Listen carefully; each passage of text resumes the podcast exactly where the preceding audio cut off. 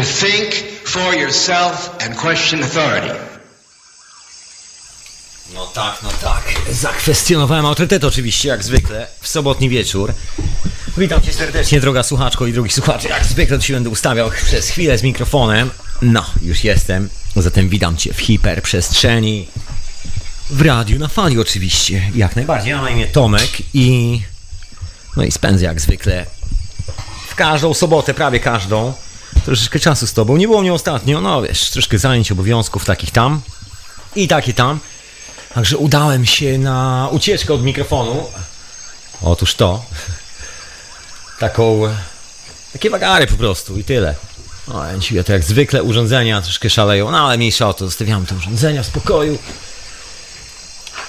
Momencik, jak zwykle, zamieszanie, ale może tak, ja bym tu opanował troszkę zamieszanie techniczne. No i przy okazji yy, pozdrawiam Cię mecenasko i mecenasie Radia na Fali, Pisanow Człowieku. Ciągle, ciągle zamieszanie z archiwami, nieustannie, to się nie kończy od paru miesięcy. No ale szczęśliwie część jest, część jest u Grzegorza, część się pojawia na YouTubie, a jak Ty chcesz sobie nagrywać, puszczać dalej. Człowieku, rób co chcesz, daj Ci otwartą rękę i zostawiam Tobie. Jak tylko się sprawy ułożą i będzie opcja na wrzucanie tego archiwum, to oczywiście będzie na miejscu, tu w radiu, na fali jak zwykle. No, jak zwykle. Nie wiadomo co będzie, nie wiadomo, właśnie, nie wiadomo co będzie, ale wiadomo co jest i dzisiaj mam taki temat pod tytułem Co jest, co jest? Miałem kilka ciekawych rozmów, nie było mnie ostatnio troszkę w radiu. Tak, zniknąłem sobie, tak jak mówiłem, na wagary, ale też miałem troszkę spotkań towarzyskich, trochę wypraw, spotkań i takich tam. No i z tej okazji troszkę refleksji, daj się pojawiło. Właśnie, trochę refleksji związanych też y, z tym alchemicznym konceptem. No i kilka spraw dookoła, bo to właściwie nie jest kwestia alchemiczna, właściwie no tak, no niby tak, ale warto było wrócić do tego, co znaczy ta alchemia. To cały czas mówię, co znaczy. Oznacza nauka, nic więcej jak nauka. I to jest nic innego jak troszkę inne spojrzenie na świat, inne. Inne od tego, co czasami możemy spotkać na co dzień dookoła. A mianowicie chodzi o to, że zamiast wiary używamy wiedzy. Jest ten klasyczny numer, że wychodzi koleś, który wie jak to zrobić, robi cuda sztuczki, spada deszcz, wali piorun, jeden, drugi, trzeci i zamiast nauczyć innych jak to robić, w tym e, odpowiada, że to jest Bóg i on jest wysłannikiem Boga i żeby padli nad nim, e, przed nim plackiem i od tej pory służyli mu wierni i dzielnie, bo jak nie, to spuści na nich gromy i te bóstwo ich zatłucze. No i ci biedni ludzie poczuli się niewolnikami i zaczęli harować jak niewolnicy. I właściwie temu jest poświęcony dzisiejszy odcinek hiperprzestrzeni, dokładnie współczesnej e, teologii cywilizacji. A cywilizacja, oprócz tego, że jest kanibalistyczna, opiera się na niewolnictwie. Także dzisiaj troszkę o takim aspekcie, no, który otacza nas dosyć mocno dookoła. A nazywa się to zwyczajnie niewolnictwem. Nie lubimy tego słowa, nikt nie lubi tego słowa, bo jest jednoznaczne. Jak mówi słownik wyrazów bliskoznacznych pana Kopalińskiego, jest to słowo o zabarwieniu pejoratywnym czyli nie najlepszym. Wszyscy wiemy, że niewolnik po prostu oznacza ograniczenia, bardzo mocne ograniczenia. Przede wszystkim to najważniejsze ograniczenie, ograniczenie własnej woli, własnej swobody i właściwie stuprocentową zależność od cudzej chcicy, bo inaczej tego nazwać nie można. I tak to się zaczęło ileś tam tysięcy lat temu. Zaczęło się, właśnie nie wiem jak się zaczęło, nikt chyba do końca nie wie jak się zaczęło. Może kiedyś się dowiemy, a może po prostu zostawmy to jak się zaczęło, bo jest dookoła tego kilka różnych koncepcji, kilka różnych teorii i tak dalej. Ja nie pamiętam. Nie wiem jak ty, ale ja nie pamiętam, także nie będę nic wymyślał. Jak sobie przypomnę, jak było, to ci opowiem. Albo ty mi opowiesz. A właśnie, jestem jeszcze na czacie Radio na Fali. radionafali.com, bo taka jest strona internetowa. Możesz sobie wskoczyć na Radio na Fali i tam jest taki klik z boku, psztyczek, e, napisik do czata. Możesz sobie wskoczyć na czata, tam jestem na tym czacie. No i oczywiście Skype do radia, radionafali.com, tak to się nazywa i wszystko się dzieje absolutnie live w sobotni wieczór. Siedzę na południu Londynu, i sobie mówię do tego mikrofonu, opowiadając Ci różne historie. Właśnie, dziękuję bardzo serdecznie za zdjęcia od wszystkich keszystów na czacie Radio Fali. Tak, tak, bo oprócz tego, że tutaj sobie w sobotę opowiadam rzeczy, no to jeszcze oprócz tego opowiadam w czwartek o tym, jak korzystać z pewnej technologii o nazwie cache. Genialnej technologii. Anyway, technologię na moment zostawiam, bo to i tak jest sobota, także nie jesteśmy tutaj aż tak technologiczni. I no chociaż, chociaż ten temat jest poniekąd związany. Temat naszego niewolnictwa jest bardzo mocno związane z technologią i e, dzisiaj troszeczkę o tym wspomnę. Okej, okay, dobra, powiem jedną rzecz. Nie było mnie w czwartek, uciekłem na wagary, nie było syntezy, nie było e, o technologii cache, ale powiem Ci człowieku jedną rzecz, właśnie dzisiaj po pewnym e, krótkim odstępie czasu, który był potrzebny na to, żeby urządzenie się przygotowało, wiesz, robię takie urządzenia w technologii cache, nazywał się Magrawy. No i właśnie Dzisiaj została podpięta lodówka i to nie jedna, tylko dwie pod urządzenie, które zostało wytresowane, wyuczone i wyszkolone niczym rończy gończy pies, żeby łapało prąd.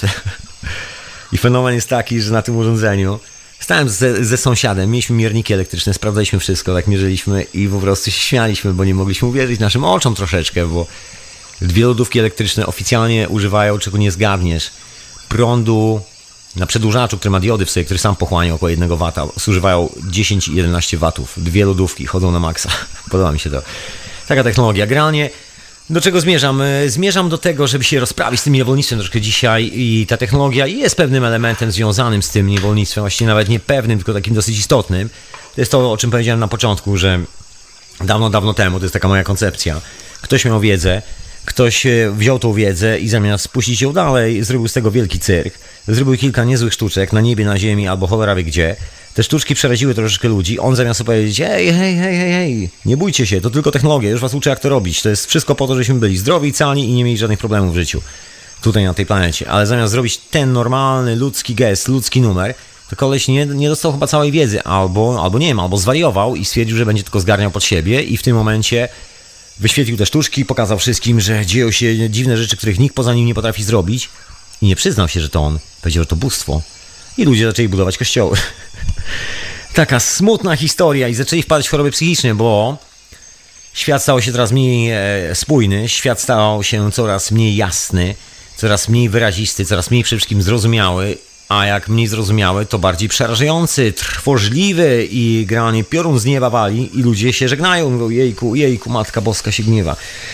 Nie kumając absolutnie do jednej prostej historii, że to nie jest żaden gniew, że ta energia, która się bierze z tego pioruna, już mniejsza o to skąd się bierze ten piorun, to zostawiam na dzisiaj, jest zbawienną energią, dostarcza energii do Ziemi, powoduje, że jonizuje się powietrze, dzieją się naprawdę niesamowite rzeczy. Fajnie się dzieje, wszystko działa.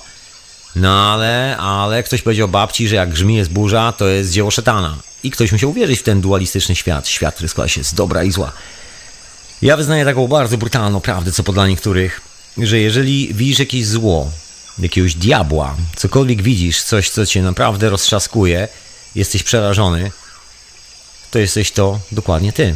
I jest to coś w tobie. Coś, co powoduje, że mówiąc takim, e, no nie wiem jak to nazwać, właściwie to jest taka nowomowa mediów alternatywnych w cudzysłowie. dokładnie, no inaczej nazwać się nie da. Widzisz, e, przyciągasz do siebie tylko to, e, tylko swój rezonans, swoje energie, swoje wibracje, tylko i wyłącznie to. To jest klasyczny numer, urządzenie, każde urządzenie, a my też jesteśmy, patrząc w ten sposób, poniekąd urządzeniem, jeżeli chodzi o organiczną część naszego funkcjonowania, jest odbiornikiem i nadajnikiem nastawionym na konkretną częstotliwość i albo pewne fale odbierasz, albo pewnych fali nie odbierasz. Jeżeli odbierasz pewne fale, to znaczy, że jesteś częścią częścią tego całego systemu nadawania. Nic więcej, nic mniej. Jeżeli twoje emocje wysyłają cię gdzieś w krainę, gdzie zapada ciężki mrok nad twoją głową albo nad jakąkolwiek inną głową, no to to jest powód, żeby się czasami zastanowić, skąd się ten mrok w mojej głowie bierze. Ten mrok, myślę, bierze się bardzo często z e, niewolnictwa i to takiego bardzo mocnego niewolnictwa, że właściwie od dziecka jesteśmy prasowani w taki sposób, że ciężko by było wstać i powiedzieć, ok, jestem wolnym człowiekiem i od tego momentu mogę robić to, co chcę. Nikt za bardzo nie może tego zrobić w taki normalny sposób, szczególnie z tak zwanych ludzi dorosłych, szczególnie takich dorosłych, którym jeszcze się zdarzyło mieć e, troszkę mniejszą dziatwę, rodziny na utrzymaniu, którzy wpadli nawet w kredyty. Różne hece się wydarzyły na tym świecie różne się dzieło dookoła nas. Efekt jest taki, że de facto nie mam pojęcia wolności w praktyce w naszym życiu. Mamy coś takiego jak pojęcie wolności ekonomicznej, politycznej itd., tak itd., tak ale to wszystko są eufemizmy, a właściwie taka ściema, która próbuje nas y, dosłownie naściemniać, że niby mamy jakiś, jakąś wolność. Do tego używamy słowa wolność w różnych jego odmianach, aspektach, pojęciach itd., tak itd. W rzeczywistości Ciężko było powiedzieć, że mamy wolność, bo wolności nie mamy, natomiast mamy wolność ekonomiczną. Co oznacza wolność ekonomiczna? Co oznacza wolność jakaś tam inna? Co oznacza właśnie wolność z dodatkiem, synonimem? No to gdzie jest cała wolność? Przypomina sytuację wejścia do supermarketu gdzie wszędzie jest zdrowe, doskonałe jedzenie, jak zapewniają nas reklamy. Tadam! Wchodzisz do tego marketu, a tam jest jedna półka, na której pisze organic food. I ja zawsze się zastanawiam, zawsze, kto jest taki głupi, że to kupuje. No ja tego za bardzo nie kupuję, taka jest prawda. Inna sprawa, że rzadko kiedy bywam aż tak mocno w supermarketach, ale to już inna historia, może zostawmy ten temat, bo już każdy z nas bywa tam, gdzie musi, tam, gdzie chce i właściwie ani mi rozlicza kogokolwiek, ani z tych rzeczy. Anyway, po prostu taki aspekt y, troszkę takiego surrealizmu na co dzień, taki Monty Python, że wchodzisz do miejsca, gdzie granie masz dostać coś, co jest y, do jedzenia dla ciebie, coś, co cię nie zabije, wzmocni cię, da ci energię, życie, zdrowie. Wiesz, będziesz się lepiej czuł. Po, to, po co zarabiasz te pieniądze, żebyś mógł wziąć te produkty? Ponieważ, żeby złowić złot, y, taką wiesz, zdrową rybę, to musiałbyś pójść na kuter albo gdzieś nad morze, nad rzekę, wyłowić ją, a tak to nie masz czasu. To wymyśliliśmy pieniądze po to, żebyś nie biegał z rybą, która zaczyna powoli śmierdzić z najbliższej rzeki na swój stół. No ale okazało się, że o ile może na początku była to jeszcze normalna ryba, to teraz za te pieniądze, które też już właściwie nie, do, nie wiadomo, czy są pieniędzmi, co one właściwie przedstawiają, co one reprezentują, kupujemy coś, co właściwie, właściwie tylko symbolicznie reprezentuje jedzenie. Dosyć mocno. Tak to wygląda z mojego punktu widzenia. A ty człowieku jakby co, to dzwoń tutaj, radionafali.com, tak się nazywa adres na Skype'ie. No ja tu dzisiaj o współczesnym niewolnictwie będę się troszkę rozwodził i o różnych aspektach tego naszego życia i o tym, że wcale nie trzeba być niewolnikiem, wcale nie trzeba, można się powoli wycinać z tego systemu, bo to jest taka moja konkluzja. Strzelę ją na sam początek, żeby nie było, że zamierzam się kogokolwiek dołować, na przykład ciebie, słuchaczku, albo ciebie, słuchaczu. I z tych rzeczy, żadnych tam dołujących historii. Absolutnie. Są alternatywy. Są, absolutnie są. I właściwie to jest jedna alternatywa. I taka główna alternatywa nazywa się wiedza. I niezależnie od tego, w jakiej technologii, czy stoi jakaś za nią technologia, czy tak, czy nie, zostawiam wszystkie te wątki. Wcale nie chcę cię nawracać na jakąś jedyną technologię. Jest ich wiele. Wiele różnych rozwiązań. To jest bardziej kwestia podejścia do życia. Tego, czy widzisz rozwiązanie, czy też widzisz ciągle gdzieś jakiś diabelski spisek.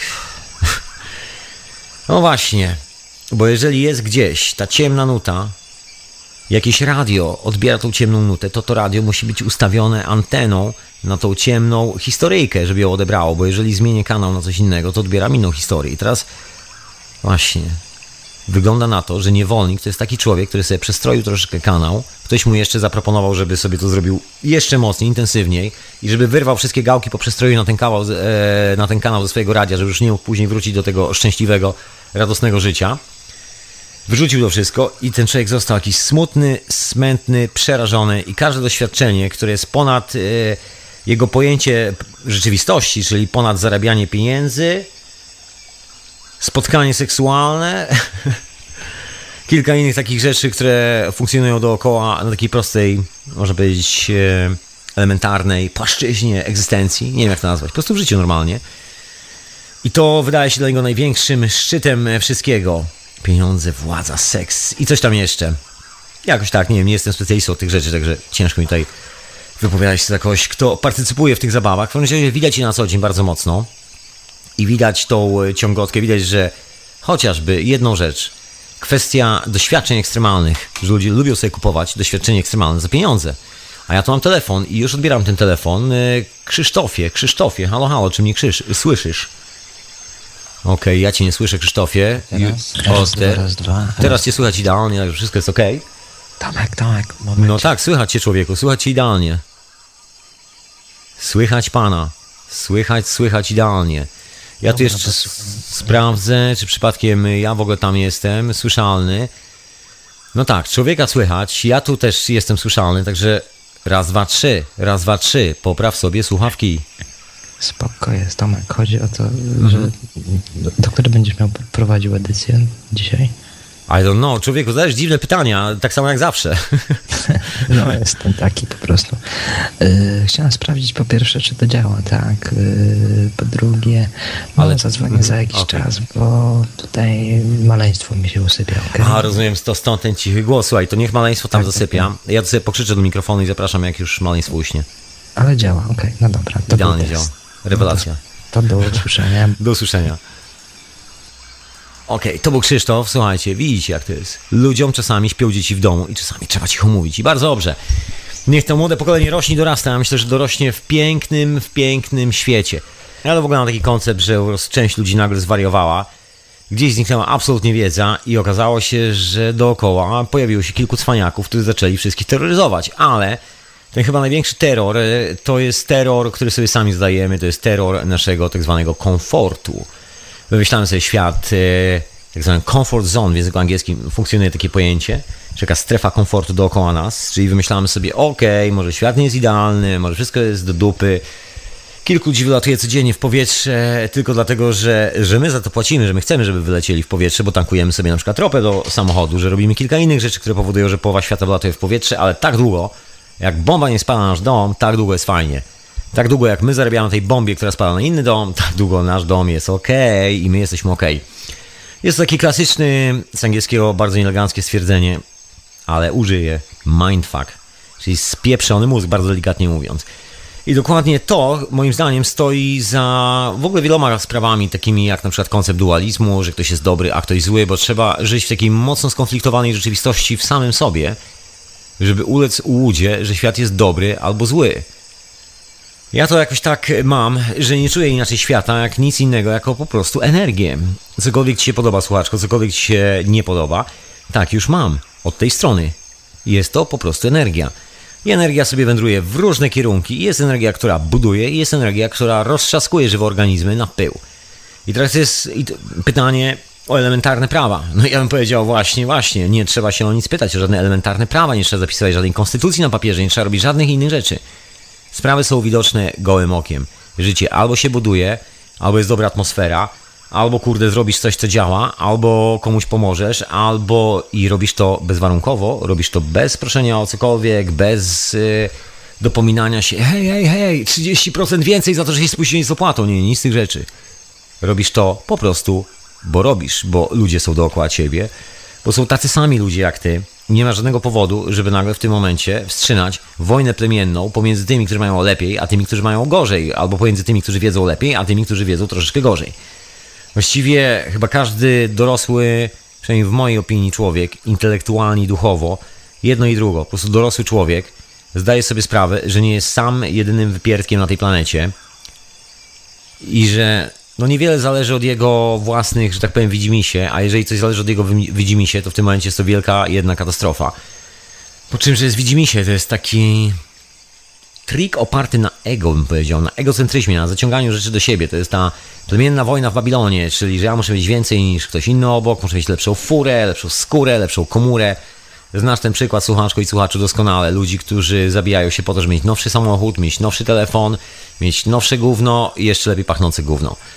I cały numer ich życia generalnie tylko i wyłącznie na tym polega. Miałem takie spotkanie towarzyskie, nie powiem z kim, nie powiem, to moi prywatni znajomi zupełnie przypadkowe, wracając sobie do domu, zakupów y, z mlekiem, owocami. Śliwki kupiłem, pomaga, doskonałe. Anyway, spotkałem sąsiadkę. No, może powiedzieć, że tak sąsiadkę na wylocie, bo wyprowadzka z tej okolicy. I spędziliśmy chyba z pół godziny, no i całe, stojąc i rozmawiając. No, największym paradoksem tego wszystkiego było to, sąsiadka oczywiście wracała z pracy, no ja akurat, ja akurat nie należę do ludzi pracujących 8 godzin na dobę, pracuję w troszkę inny sposób i generalnie raczej nie pracuję, tylko realizuję rzeczy dla ludzi, zajmuję się czymś innym. Raczej nie należę do tej części Babilonu, która jest niewolnikami. Ale już inna historia. To już moja prywatna droga, którą wybrałem lata temu, kosztowała mnie dużo stresu, dużo y, energii, dużo pomysłowości. I efekt jest taki, że no cóż, nie należę do Babilonu. Tak zwyczajnie. Wypisałem się z tego parę lat temu. I sobie funkcjonuję, żyję, robię radio, robię kilka innych rzeczy w życiu i jak się okazuje, człowiek doskonale działa i nie ma żadnego problemu z tym, żeby był smaczny obiad na stole, żeby byli przyjaciele dookoła, żeby pomóc komukolwiek e, ze sprawami, w których mogę pomóc komuś i żeby w ogóle życie było miłe, przyjemne i żeby mógł się normalnie jak zdrowy człowiek na przykład wyspać. To jest w ogóle moim zdaniem kluczowym obowiązkiem każdego człowieka mieszkającego na planecie Ziemia. Prawo do wyspania się. Oczywiście jest, jest, można tutaj dyskutować, czy prawo do wyspania się, co to znaczy prawo do wyspania się. Prosta rzecz, to znaczy to, że wstajesz wtedy, kiedy uważasz, że się wyspałeś. Bo twój organizm, tak samo jak i mój, jest tutaj akurat w takiej pozycji, że nie da się z nim dyskutować. Chcesz dyskutować z własnym organizmem, że jest odpo odpowiednio zrelaksowany i wypoczęty, to dyskutuj dalej. Poczekamy, aż pobiegasz do tej firmy, weźmiesz te wszystkie nadgodziny, porobisz żeby odrobić ten kredyt jako niewolnik przez 20 lat i szlak jasny cię trafi, dostaniesz zawału na schodach, myśląc o tym, jak bardzo przerażająca jest wizja spłacenia swojej karty kredytowej albo cholera wie co. Prawda, że nie, nieprzyjemno. No nieprzyjemno to jest właśnie ten dualizm, w który się wpakowaliśmy. Właściwie wybraliśmy taką formę Ach, jest takie piękne zdanie Dalaj Lamy na ten temat, że człowiek zachodu traci zdrowie i życie, żeby zarobić pieniądze i, i, i kupić sobie rzeczy, które uczynią go nieszczęśliwym, y, zniszczą mu zdrowie. I generalnie koniec tego wszystkiego jest taki, że wszystkie te pieniądze, które miał zarobić na to, żeby być szczęśliwy, musi wydać na to, żeby uratować swoje zdrowie, żeby szlak go jasny nie trafił. Coś w tym stylu. Nie pamiętam tej, tej sentencji bardzo dokładnie. Jest takie fajne, bardzo zgrabne haiku, można powiedzieć, napisane przez Dalai Lamy na temat co robią współcześni ludzie Zachodu. No i my jesteśmy tymi współczesnymi ludźmi Zachodu. Poniekąd, przynajmniej część z nas. Ja już tak nie do końca. A czy oczywiście geograficznie się zgadza, wszystko się zgadza, aczkolwiek ten Babilon jest troszeczkę za mną. Uch, fajnie jest. Kiedyś się tego obawiałem, pamiętam lata, lata temu, gdzie się obawiałem, jak to będzie żyć bez Babilonu. Ale anyway, wrócę do tego spotkania towarzyskiego, bo oczywiście zaprosiłem je, słuchaj, przecież dokładnie dom, w którym mieszkam, stoi 5 minut stąd, to zapraszam na kawę, usiądziemy, zamienimy dwa słowa normalnie przy kawce. Nie, nie, nie, bo się śpieszę. I to śpieszenie się, jak zwykle, skończyło się taką 30, prawie 30-minutową rozmową na chodniku przed domem, co słychać. I też zabawna historia, bo nagle się okazało, że osoba, którą no, znam od lat doskonale, która być może lub nie, miała kiedyś, wydaje mi się, że tak, miała troszkę więcej tematów do opowiadania, troszkę więcej życia w sobie. Nagle się okazało, że pół godziny spędziłem na wysłuchiwaniu opowieści o tym, e, na czym polega branie kredytu, na, tym, na czym polega kupowanie mieszkania, że mieszkanie w tej dzielnicy, w tamtej dzielnicy, bo sąsiedzi zakupili mieszkanie. I najlepszy numer w tym wszystkim jest taki, bo spotkanie było troszkę szersze, to nie tylko ja, jeszcze sąsiad się trafił po drodze, także rozmowa się zrobiła takie, wiesz, spotkanie na ulicy się zrobiło po prostu, towarzysko, społecznie. I tak rozmawiamy i nagle się okazało z tych wynurzeń sąsiadki, że że jest właściwie chyba nieszczęśliwa dosyć mocno, spięta nieprzeciętnie, wygląda o 10 lat starzej niż ma. Yy, wiecznie mówiąca o kredycie, o tym, że trzeba coś tam, tu coś, tu coś. Non-stop ten kredyt, non-stop opowieści o jakiejś nieruchomości, jakieś bzdury strasznie nieprzeciętne. Tak słuchamy, patrzymy się na siebie i nie wiemy co powiedzieć, bo w sumie ani ja, ani sąsiad się kredytu nie wzięliśmy i należymy do ludzi, którzy chyba raczej z tym nie chcą mieć nic wspólnego. Anyway. No i tak wysłuchiwaliśmy tego kredytu, kredytu i najlepszy numer był na końcu, kiedy się spytałem, jak to nowe mieszkanie, które kupili. Odpowiedź padła, że właściwie słabe jest to mieszkanie, ale, ale jest okej. Okay. I że nie, nie jest zadowolona z tego mieszkania, ale jest okej. Okay. Tak wracając z sąsiadem już po tym spotkaniu z, z sąsiadką i on słyszał, tak rozmawialiśmy o tym, co usłyszeliśmy i tak się zastanawialiśmy, jak to możliwe, że dorosły człowiek, zdrowy na umyśle, teoretycznie, właśnie to jest pytanie o zdrowie psychiczne nas wszystkich, Zdrowy na umyśle człowiek kupuje kawał gówna, którego nie lubi, którego nie chce, którego nie potrzebuje. Właśnie po co? I tu odpowiedź jest prosta. Chciwość, po prostu chciwość na kasę. No bo jak kupisz, wiadomo, że jest bańka e, spekulacyjna nieruchomości, to, to jest pewna szansa, że zarobisz tam kasę, potężną kasę. Ale cena jest taka. Łapiesz za kredyt, czyli musisz zasuwać non-stop do roboty, bo inaczej się nie da. Kredyt trzeba z czegoś spłacać. To jest pierwsza sprawa. Druga sprawa z robotą jest tak jak z robotą Szczególnie jeżeli granie masz tak zwane umiejętności miękkie i właściwie no nic innego w życiu poza tym, że chodzisz do pracy, a po pracy chodzisz do, do pubu, spotykasz się z znajomymi, poza tym, że przeczytasz książkę, pojedziesz na wakacje w tropikalne miejsca, właściwie w dupie byłaś, albo byłeś i gówno widziałeś, albo widziałaś. To mniej więcej jest taka pozycja, oglądanie świata z, po, z poziomu turysty karty kredytowej. No i efekt jest taki, że właściwie no nic innego ci nie zostaje. No możesz oczywiście zacząć e, samodzielne życie, ale przeprowadzka do samodzielnego życia jest dla wielu ludzi taka dosyć uciążliwa, taka dosyć e, no, ciężka, niewyobrażalna wręcz od, e, od wielu stron. Ja w ogóle podziwiam wszystkich tych, którzy nie zwariowali w tym świecie i niezależnie z jakim skutkiem, w sensie czy to dalej funkcjonuje, czy nie, robią tak, takie rzeczy jak, nie wiem, zakładanie jakichś własnych e, lokalnych osad, cokolwiek w tym stylu, takie po prostu odpinanie się od tego szalonego świata, gdziekolwiek by to nie było, czy to jest zakładanie osady na końcu świata, naprawdę nie jest istotne, jeżeli daje ci to wolność, jeżeli to jest ten moment, kiedy wstajesz rano, się wysypiasz i nie wyglądasz jak moja sąsiadka, która w ciągu ostatniego roku się postarzała chyba o 10 lat, chociaż człowieku, uwierz mi, jest młodsza o 10 lat ode mnie. Nie powinna tak wyglądać. Słuchaj, praca czyni ludzi szczęśliwym. E, taki napis widniał na bramie obozu koncentracyjnego Oświęcim. Praca czyni wolnym.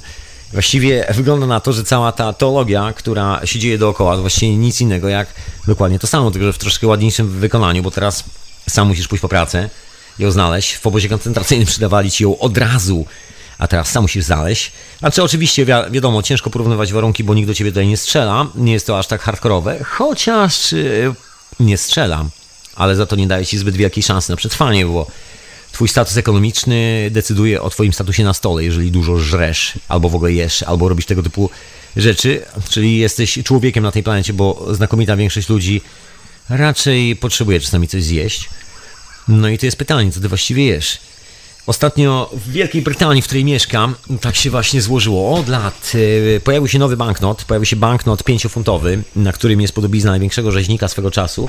Kolesia, z którego nieustannie banda propagandzistów aktualnego systemu kapitalistycznego, czyli religii pieniądza, składa hołdy i chce zrobić z niego mojego bohatera, a mianowicie wydrukowali Winstona Churchilla na na banknocie. Faceta, który był dowódcą obozów koncentracyjnych w Afryce dla niewolników właśnie, niewolników kolonii brytyjskich i tak zaczął swoją karierę. Kolejny etap jego kariery to było no właśnie, opanowanie złóż ropy i dostarczenie ich jako niezależnych złóż, które miały dostarczać ropę tylko i wyłącznie brytyjskiej armii na wszystkich możliwych wojnach świata tylko po to, żeby brytyjska armia dominowała wszelkie możliwe szlaki komunikacyjne, transportowe związane z handlem chociażby po to, żeby ustalała ceny giełdowe wszystkich możliwych towarów, czyli znowu ten sam numer, nie ma wiedzy, jest wiara. Wiara w to, że jest jakieś królestwo i że oni chcą dobrze i że towary jak przypłyną od nich kolonialne, to będą ok. W rzeczywistości ten cały numer to jest tylko taki tani teatr, bo za tym wszystkim stoi kupa cwaniaków, która dolicza do tego kolonialnego towaru gigantyczną kwotę i sprzedaje ci to za jakiś, jakąś fortunę. Jeszcze musisz na to zarobić, u nich najczęściej, szczególnie w dzisiejszym zmonopolizowanym świecie. A człowiek, który to wyprodukował, właściwie często się zdarza, umiera z głodu. Taki radosny element tej całej opowieści. No i wszyscy jakby z jednej strony są zadowoleni, bo ty jako konsument jesteś zadowolony, bo masz ekskluzywny produkt za cenę, która daje ci poczucie statusu twojego życia. Czyli na przykład kupisz sobie drogi samochód i myślisz, że jesteś ważniejszym człowiekiem. I git, spoko, jeżeli tak czujesz. Cóż, cóż mogę powiedzieć, czuj się lepiej od samochodu. No to się nic nie zmieniło od y, tysięcy lat. Dawniej było tak, że jedni, którzy jak się okazało nie potrafili nic robić i worali swoją własną ziemię, nagle zaczęli przymierać głodem, to obiecali swojej armii, że jak pójdą do sąsiada i go zrabują, okradną, no to będą mieli co jeść na całe wieki. No i tak jedni napadali na drugich, drudzy napadali na trzeci, jak nieustannie taka walka, taka walka, walka i walka o przetrwanie. A na górze siedzą kolesie, przynajmniej starają się siedzieć, kolesie, którzy ciągle mają ten sam syndrom niewolnika i ciągle starają się opowiedzieć każdemu swoją własną wersję świata, takiego dualistycznego, w którym jest dobro i zło, a oni są po stronie dobra. A nie ma czegoś takiego, przynajmniej tak mi się wydaje. Ale cała ta historia doskonale pomaga budować sobie armię niewolników, bo jeżeli przestraszę ciebie do pewnego stopnia, pokażę ci taki poziom technologii, który dla ciebie będzie abstraktem, bo nagle się okaże, że że to jest po prostu nie do przeskoczenia dla takiej normalnej percepcji człowieka, który myśli, że naciskanie mechani e, mechanizmu, wciskanie czerwonego guzika, szkółka zębate, prąd elektryczny z bateryjki, takie normalne rzeczy, to tak, jeszcze się da wyjaśnić, ale co się dzieje, kiedy technologia zaczyna działać, a nie ma żadnych widocznych elementów tej technologii, w sensie kółek zębatych? Co wtedy? Wtedy można wrócić do swojego oryginalnego stanu umysłu, upośledzonego, czyli zostać chorobliwie, no, jak, takim spolaryzowanym człowiekiem, nagle zacząć szukać tutaj dobra i zła, bo nagle manifestują się takie siły, o których człowiek nigdy nie wiedział, nie wiedział, nawet nie podejrzewał, że są. I moment manifestacji tych sił określa na pojawienie się bogów, y, duchów, y, złych, dobrych. Zaczyna się całe budowanie teologii, mitologii, wymyślanie nie wiadomo czego. No właśnie, a to się okazuje najczęściej jest niczym innym jak tylko i wyłącznie technologią, którą ktoś doskonale opracował w taki sposób, żeby nie było zbyt wiele widać tych kółek zębatych, no i w taki oto sposób świetnie działa. Klasyczny numer ze średniowiecznej Europy, używany przez Kościół katolicki, słynne cuda, które proklamowano w wielu miejscach, które później okazywały się sprytnymi mechanizmami wyłudzania pieniędzy od wiernych i budzenia u nich poklasku. Właściwie podobnie wygląda dzisiaj. Dzisiaj tą rolę przejęła nauka, że na przykład NASA ogłasza, że ma genialny silnik, który wyrwie wszystko z Ziemi i poleci nie wiadomo gdzie, jedynie w 30 lat, obróci dookoła Ziemi albo coś, wymyślają jakieś niesamowite historie. Pokazują nam e, facetów, którzy są już tak skomplikowani, te koncepcje są tak skomplikowane, to już wszystko jest tak złożone, że nikt nie jest w stanie tego zrozumieć. I no dla nas, z punktu widzenia takich zwykłych ludzi, powinno to być, przynajmniej tak to jest sprzedawane, religią, że są prawa, są pewne dogmaty naukowe, że jest coś, w co trzeba wierzyć, jest pewna zasada i każde odstępstwo od tej zasady no cóż, powinno zostać na przykład ukarane albo, albo zlekceważone, ponieważ to już nie jest ta zasada. I to jest ten dogmat niewolnika w głowie. Niewolnik zawsze ma jednego pana. I tu zaczyna się wszystko kleić w jedną całość. Tym jednym panem jest jedna, koncep jedna koncepcja, jedna idea, cokolwiek by tym nie było. Można to nazywać na wiele sposobów. Manifestuje się wierno poddaństwem na wiele wymiarów. Wiele sposobów. Ale zawsze jest to kwestia wiary w jeden koncept. Że jest jakiś koncept, który wyjaśnia wszystko i, że tak powiem, otula nas e, niczym, no nie wiem jak to nazwać, niczym przyjemny, sympatyczny kocyk, w który można się zapaść i zapuścić miło, przyjemną drzemkę, dosłownie. I to jest ten jeden koncept, którego w ogóle nie rozumiemy nie możemy zadawać żadnych pytań. Absolutnie, absolutnie. I ten koncept ma już swoich szefów, ma już kogoś, kto tam pilnuje tego wszystkiego, ma rząd, ma polityka, ma papieża, ma kilku innych tam po drodze. Ma swojego szefa, ma menadżera, ma pana w urzędzie, ma panią w urzędzie, ma wybory, ma konstytucję, ma milion innych rzeczy. No to jest ciągle koncept. I teraz pytanie, ile ten koncept ma wspólnego z rzeczywistością, ze szczęśliwym życiem? Ja sobie mieszkam w takiej dużej metropolii o nazwie Londyn, to mam okazję obserwować czasami życie dużego miasta. Wystarczy, że po prostu wyjdę z domu, się przejdę załatwić jakąkolwiek sprawę albo na spacer gdzieś. I akurat jeszcze mieszkam w takim miejscu, gdzie życie toczy się normalnym życiem, z dala troszkę od turystów, nie ma ich tutaj aż tak wielu. Także się przyglądam, przyglądam i też na swoje życie się przyglądam i tak zastanawiam się, gdzie jest to szczęście, ta nadrzędna wartość, o którą walczyła ta cała cywilizacja. Przecież po to wybudowaliśmy te wszystkie komputery. Po to mamy sportowe buty produkowane w Azji. Po to mamy koszulki z fajnymi nadrukami. Po to mamy, kurcze, te sportowe samochody. Po to mamy seriale telewizyjne. Po to mamy gry komputerowe. Po to mamy polityków. Po to mamy gazetę z bardzo ważnym newsem o drużynie sportowej żebyśmy byli szczęśliwi. No i jeszcze mamy papieża, który może się ewentualnie pomodlić razem z nami za nasze szczęście, jeżeli partycypujemy w tym cyrku. No i gdzie jest ta szczęśliwość? No właśnie, gdzie jest ta szczęśliwość? Gdzie są te radosne tłumy na ulicach? No cóż, nie ma tych tłumów. Gdzieś musiał uciec. No właśnie, jak się okazuje, te tłumy nigdzie nie uciekły, po prostu zwyczajnie ich nigdy tutaj nie było efekt budowania tej cywilizacji jest taki, że właściwie nikt za bardzo nie ma czasu się wyspać. No cóż, i się pojawiło takie mocne niewolnictwo w głowie i ta jedna koncepcja bardzo mocno zdominowała wszystkich, bo ta jedna koncepcja właściwie zamieniła się coś w rodzaju kredytu, czyli yy, podjęliśmy grę, taką wspólną grę z kilkoma dżentelmenami, że oni dają nam banknot pod tytułem pieniądz, drukując sobie na nim, nie wiem, różnych dziwnych, nie wiem, jak nie pedofili, to innych psychopatów.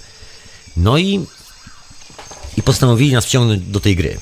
Powiedzieli, że na przykład za ileś tam papierków będę mógł sobie wymienić się z kimś innym, oni to dyktują zasady i w ogóle tego typu historie. Wiesz o co chodzi. Myślę, że każdy z nas, jeżeli ma internet, żyje w takim y, w miarę cywilizowanym miejscu. Niekoniecznie wszyscy mieszkają w środku lasu. Niektórzy mieszkają w miastach i wiem, jak to doskonale wygląda, chociażby z pozycji miejsca parkingowego, które czasami trzeba znaleźć. I nagle się okazuje, że trwa Tribal War in Babylon, czyli wojna plemienna w Babilonie. Jest plemię łapaczy tych, y, tych, co parkują, w, tych, co muszą zaparkować samochód gdzieś, bo muszą gdzieś dojechać i plemię tych, które używa samochodu i musi zaparkować ten samochód, bo musi gdzieś tam dojechać tym samochodem. I teraz jedni łapią drugich, jedni uciekają przed drugimi, tam ci się prze... i tak dalej, i tak dalej. To jest taki paradoks, który tu wszędzie funkcjonuje. mam taki paradoks przy, na swoim osiedlu przed domem, że co parę godzin, jeżeli nie ma się specjalnego biletu parkingowego, to już nie można wykupić kolejnego biletu na kolejne godziny, tylko trzeba przestawić samochód w inne miejsce. Jak z parę godzin następuje taka ustawka, że ludzie przestawiają samochody w inne miejsce po to, żeby trzeciego dnia, czy jakoś tak, finalnie ustawić z powrotem samochód pod swoim domem, gdzie też nie mogą za bardzo parkować, tylko na tą jedną dobę, albo nawet krócej, na jeden dzień, po to, żeby przestawić ulicę dalej i tak dalej. Taka zabawa. I tak wyobraź sobie, że ludzie spędzają, dorośli ludzie spędzają swoje życie, poważnie ci mówię, dorośli ludzie w mieście Londyn spędzają swoje życie na tym, żeby wyjść z domu na swoją ulicę, wsiąść do swojego samochodu, przeparkować w mieście, w kraju, w miejscu, gdzie się urodzili, w miejscu, które właściwie żyje z ich pieniędzy, żyje z ich pracy, żyje z ich energii, to oni jako niewolnicy muszą wstać, przeparkować ten samochód. Nie, nieważne, czy on właśnie teraz je obiad, czy on dziecko usypia, czy cokolwiek się dzieje w okolicy. Nie, nie, nie, nie. On jest niewolnikiem, a niewolnik musi służyć Panu. No Pan już zwariował, wymyślił sobie takie zabawy, że wszyscy muszą biegać nieustannie na baczność i nie ma tak, że ktoś się za dobrze i za fajnie wyśpi. Musi przeparkować samochód, musi stać do pracy, musi wrócić z tej pracy, musisz wziąć kredyt. No nie musisz oczywiście, ale według tej, tej koniunktury, która jest dookoła, to ty człowieku musisz się z tym skleić, bo to jest elementarna część twojego życia. Rozmawiałem z znajomym ostatnio i powiedział mi ciekawą rzecz, że że wylądował w towarzystwie ludzi, gdzie właściwie wszyscy się prześcigali, kto ma lepszy kredyt. się okazało. Shit. To troszeczkę tak jakby się prześcigać. Ty, ja podpisałem kontrakt na niewolnika do końca życia. E, e to słabe jesteś. Ja sprzedałem jako niewolników i siebie i własne dzieci. dokładnie w ten sposób. No bo co z tego wszystkiego jest? Efekt jest taki, że żyjemy iluzją, że cokolwiek mamy. Później iluzja się kończy, bo na przykład e, jest coś z kredytem, coś się wywróci i nagle się okazuje, że tak długo jak nikt z, e, z tu obecnych nie spłacił kredytu, tak długo własność tak naprawdę nie jest jego własnością. To jest tylko taka zabawa z bankiem. Bawimy się. Ktoś idzie do pracy, pracuje cały czas. Pracuje, pracuje, przyniesie te pieniądze. Taka zabawa. I tam go kopią, musi, musi wstawać codziennie rano, źle, dobrze się czuje, nieważne, ro, robi jakieś złe, dobre rzeczy, nieważne. Musi pracować. Taka zabawa. Bawimy się w zabawę, której nikt nie lubi. I tacy zmartwieni później tą zabawą wracamy do domu, ale to dalej zabawa, także spokojnie, ciesz się człowiek, włącz telewizor, ciesz się dalej, kup sobie browarka, otwórz sobie przy meczu piłkarskim, sobie poglądaj, pociesz się troszeczkę. No właśnie, baw się dalej, taka zabawa. I zbieraj te pieniądze, bo mamy tu kolejny etap zabawy, właśnie nowy dach nad głową dla ciebie.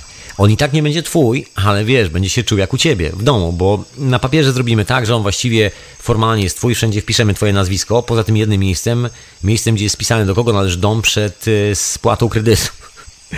No i tam nie ma ciebie jako właściciela nigdy. Ups. No ale wiesz, to jest taka zabawa. My udajemy, że tutaj coś robimy, a ty udajesz, że mieszkasz w swoim własnym mieszkaniu. Dokładnie. Otóż to i taka ciekawa historia i wszyscy się nieźle bawimy. Zabawa jest na 100 fajerek, na 102. A teraz zdaje się Mossad próbuje zrobić taką zabawę, żeby wysadzić bombę w powietrze, gdzieś w Berlinie, gdzieś w Paryżu, gdzieś w Hiszpanii być może, gdzieś w jakimś katolickim y, centrum modlitewnym albo w jakimś muzułmańskim centrum modlitewnym, żeby roztrzaskać wszystko dookoła, bo wiesz, to jest taka zabawa. Wszyscy się bawimy w to, że jedni wiedzą lepiej, i jedzą homary, a drudzy, a drudzy, a drudzy niech e, umierają gdzieś tam w fabrykach na Bliskim Wschodzie albo jakoś tak w obozach koncentracyjnych przymusowej pracy, gdzieś tam w Malezjach, tego typu miejscach. Niech produkują sportowe buty. A co?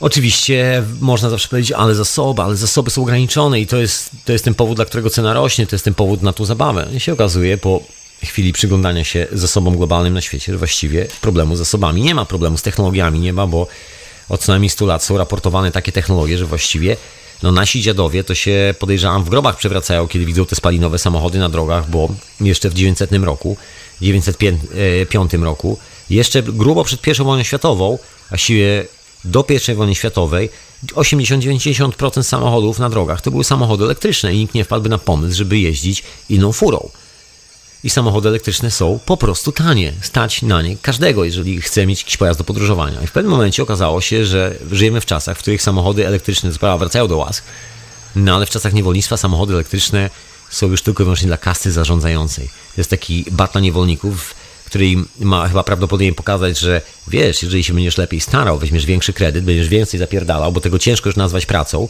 Poważnie, jak tak widzę ludzi, którzy pracują 8 godzin dziennie przez 5 dni w tygodniu, to już nie jest praca, to jest po prostu zapierdalanie. Jakbym wziął krowę albo konia i kazał mu harować 8 godzin dziennie plus dojazdy do pracy, to bym mi trzeciego albo czwartego dnia albo, albo zdech, albo mnie kopnął.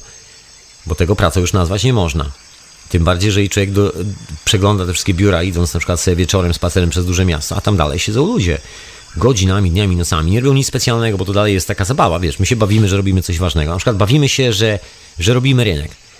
Yy, I na przykład korygujemy skoki na rynku, zarabiamy na tym rynku, na przykład zarabiamy na rynku złota. Taka zabawa, wiesz. Bawimy się w to, że wszyscy na tym zarobimy, że ceny idą w górę, ceny idą w dół, że jest jakaś kopalnia, która kopie złoto i tak dalej. No ale wiesz, bawimy się, to tylko zabawa, bo od 1976 zdaje się roku konkretnie jest oficjalny patent na produkcję złota i i wiadomo, że złoto na świecie jest produkowane na masową skalę przez kilka krajów. Ale wiesz, to jest taka zabawa. My ci mówimy, że złoto jest w kopalni i że to jest takie dobro, które się kończy, i, i ty musisz cały czas pracować na to złoto, bo, bo to jest takie ważne, bo to złoto, wiesz, to jest taka zabawa. Musisz w to wierzyć. Kolejnym elementem zabawy, chyba takim najważniejszym, jest ropa, w którą e, każe nam się wierzyć nieustannie, opowiadając o tym, że są to zasoby na wyczerpaniu. Oczywiście nikt nie mówi o tym, że te zasoby są samoodnawialne.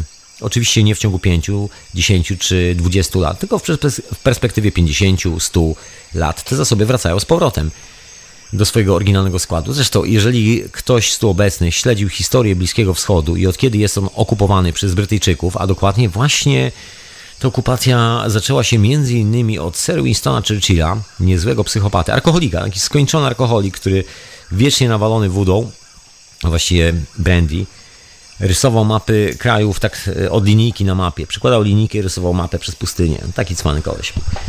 W każdym razie, bo tak nawalony był, że tylko przy linijce mógł narysować. I z takich ludzi robi się bohaterów. I to właściwie tym ludziom zawdzięczamy obraz y, rzeczywistości, w której funkcjonujemy. I gdyby tak spojrzeć na historię świata, to zobacz, czego nas się uczy. Uczy się historii wojen, konfliktów, historii limitowanych zasobów.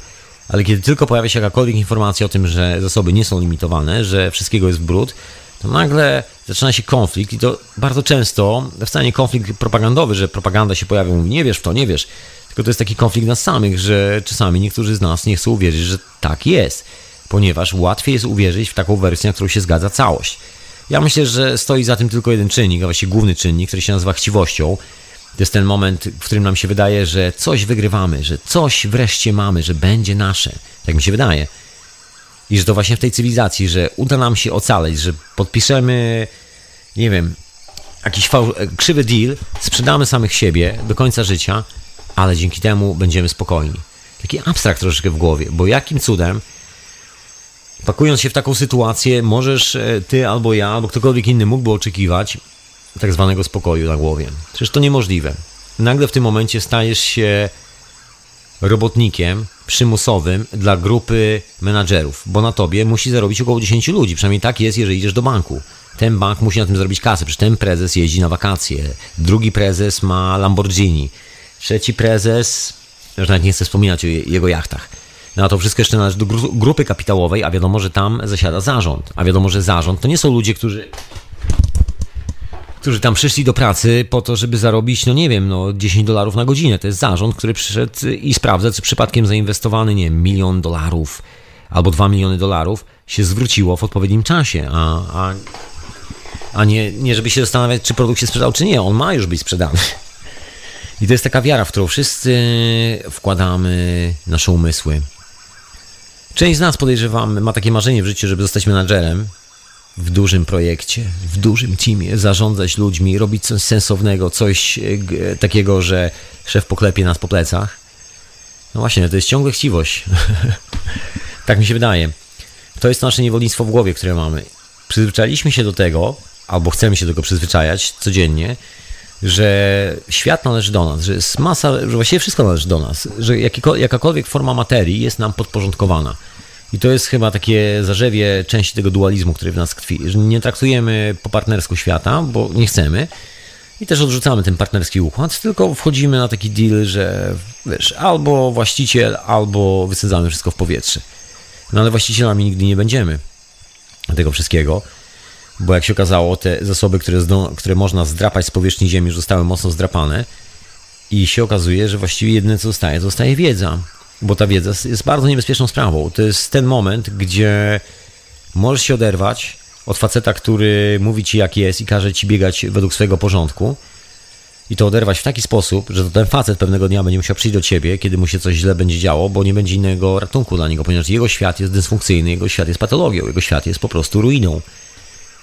No i teraz pytanie, gdzie tu się wybrać i jak się wybrać? Jak wspominałem e, wcześniej, ja to lubię właśnie takie podejście, jak czasami, nie wiem, nazwane zasadami, cokolwiek. Ludzie po prostu się czasami wynoszą w dzicz i sobie tam mieszkają spokojnie. Rzadko kiedy to jest w stanie przetrwać, a to z wielu różnych powodów. Wiadomo, że charaktery ludzkie, osada i tak dalej, i tak dalej. Wiadomo, że nie każdy mieszka w takich warunkach. Czasami musi się zweryfikować i to nie jest tak do końca, że wszystkie te osady na przykład są w stanie przetrwać parę lat. Czasami po prostu istnieją parę lat, później się ludzie rozchodzą, każdy robi coś innego w życiu. Ja myślę, że to jest takie istotne doświadczenie, bo tego typu działania nie mają nic wspólnego z tym, czym jest oficjalnie pojmowany sukces, bo to nie o to chodzi, żeby coś się udało do końca świata, tylko o to, żeby sprawdzić, czy to działa i zebrać sobie doświadczenie pod tytułem hej, hej, hej, hej, jestem wolnym człowiekiem i jak się okazuje, można żyć po swojemu. Może nie zawsze jest to łatwe, i nie zawsze jest to, że tak powiem, takie, no właśnie łatwe, no to chyba wystarczy. Ale z drugiej strony daje potężną dozę niezależności w swoim własnym życiu. I najczęściej właśnie, żeby było zabawniej, nawet ta oficjalna koncepcja, która próbuje nam sprzedawać jakąś perspektywę szczęścia gdzieś w odległej przyszłości, jak już tylko skończymy tą tyrę, weźmiemy emeryturę albo nie wiadomo co, wygramy w totolotka, to z reguły pokazuje nam się takich ludzi, no nie do końca w całości, ale pokazuje się takie ościapki, troszkę, o zobacz, to tacy ludzie mieszkają sobie w przyrodzie, jak zrobisz trochę pieniędzy, może też zamieszkasz w przyrodzie i tak dalej, i tak dalej. Takie zabawy, przy czym jeżeli się przyjrzysz dokładnie temu całemu obrazkowi z bliska, zauważasz, że ci ludzie, którzy żyją w normalny sposób, są, jak to się mówi kolokwialnie, ok, to są ludzie, którzy właściwie nigdy nie partycypowali w tym systemie. I to jest taka zabawa, którą, którą nam się tu sprzedaje, przynajmniej części z nas, że ok, pobaw się tu z nami, pobaw się w te pieniądze, pobaw się w chodzenie do pracy, pobaw się, obiecujemy, że kiedy tylko zabawa dobiegnie końca, my już się wszyscy wybawimy, wyśmiejemy do końca, będziemy uchachani, szczęśliwi, to wtedy pozwolimy ci, żebyś się wyprowadził w taką głusz, bo ona jest fajna, to jest taka, wiesz, fajna alternatywa. I teraz się okazuje, że wielu ludzi, pomimo, że są właściwie takie alternatywy i można wykonać taki krok, i można zrobić taki fajny ruch w swoim życiu, nawet w skali mikro, wiesz, pewne drobne sprawy dookoła siebie organizować tak, żeby nie musieć być zależnym od dużych korporacji, od kogoś, a wręcz odwrotnie, samemu tworzyć coś bardzo fajnego, takiego użytecznego na co dzień. Ja tu nie mówię o tym, żeby sobie samemu składać meble, bo to akurat, chociaż to akurat jest bardzo fajna rzecz i polecam każdemu, jeżeli ktoś ma ochotę. Właśnie tego typu rzeczy, że właściwie budujesz część swojego setupu, otoczenia własnymi rękami. Ja akurat piekę własny chleb, robię własne mydło, kilka innych rzeczy i bardzo mi się to podoba. Jak na ironię, okazuje się, to jest coś, co zauważyłem przy produkcji swojego własnego mydła, że trwa to krócej, poważnie, zrobienie własnego mydła trwa krócej niż wyprawa do sklepu, zarabianie na to mydło, kupowanie tego mydła i przynosi mniej stresu. Poważnie. Okej, okay, można się zapytać, skąd się biorą tłuszcza na mydła, bo przecież samych wszystkich nie robię. Nie no, te akurat kupuję, zdarza mi się kupić. Normalna sprawa, ale jak się okazuje, ilość, ilość energii, którą muszę poświęcić na to, żeby zakupić te tłuszcze, w stosunku do energii, którą muszę poświęcić na to, żeby nieustannie kupować gotowy produkt, którego nie potrafię sam wyprodukować, jest nieporównywalna, bo właściwie co dużo mówić. W ciągu dwóch popołudni zrobiłem mydła, nie wiem na ile. Nie, no troszeczkę się zużywa, bo rozdaję znajomym i tak dalej, i tak dalej, także nie jest to tak, że tylko dla siebie. Także troszeczkę się rozchodzi i już niedługo będę robił jakieś kolejne mydło, ale efekt jest piorunujący.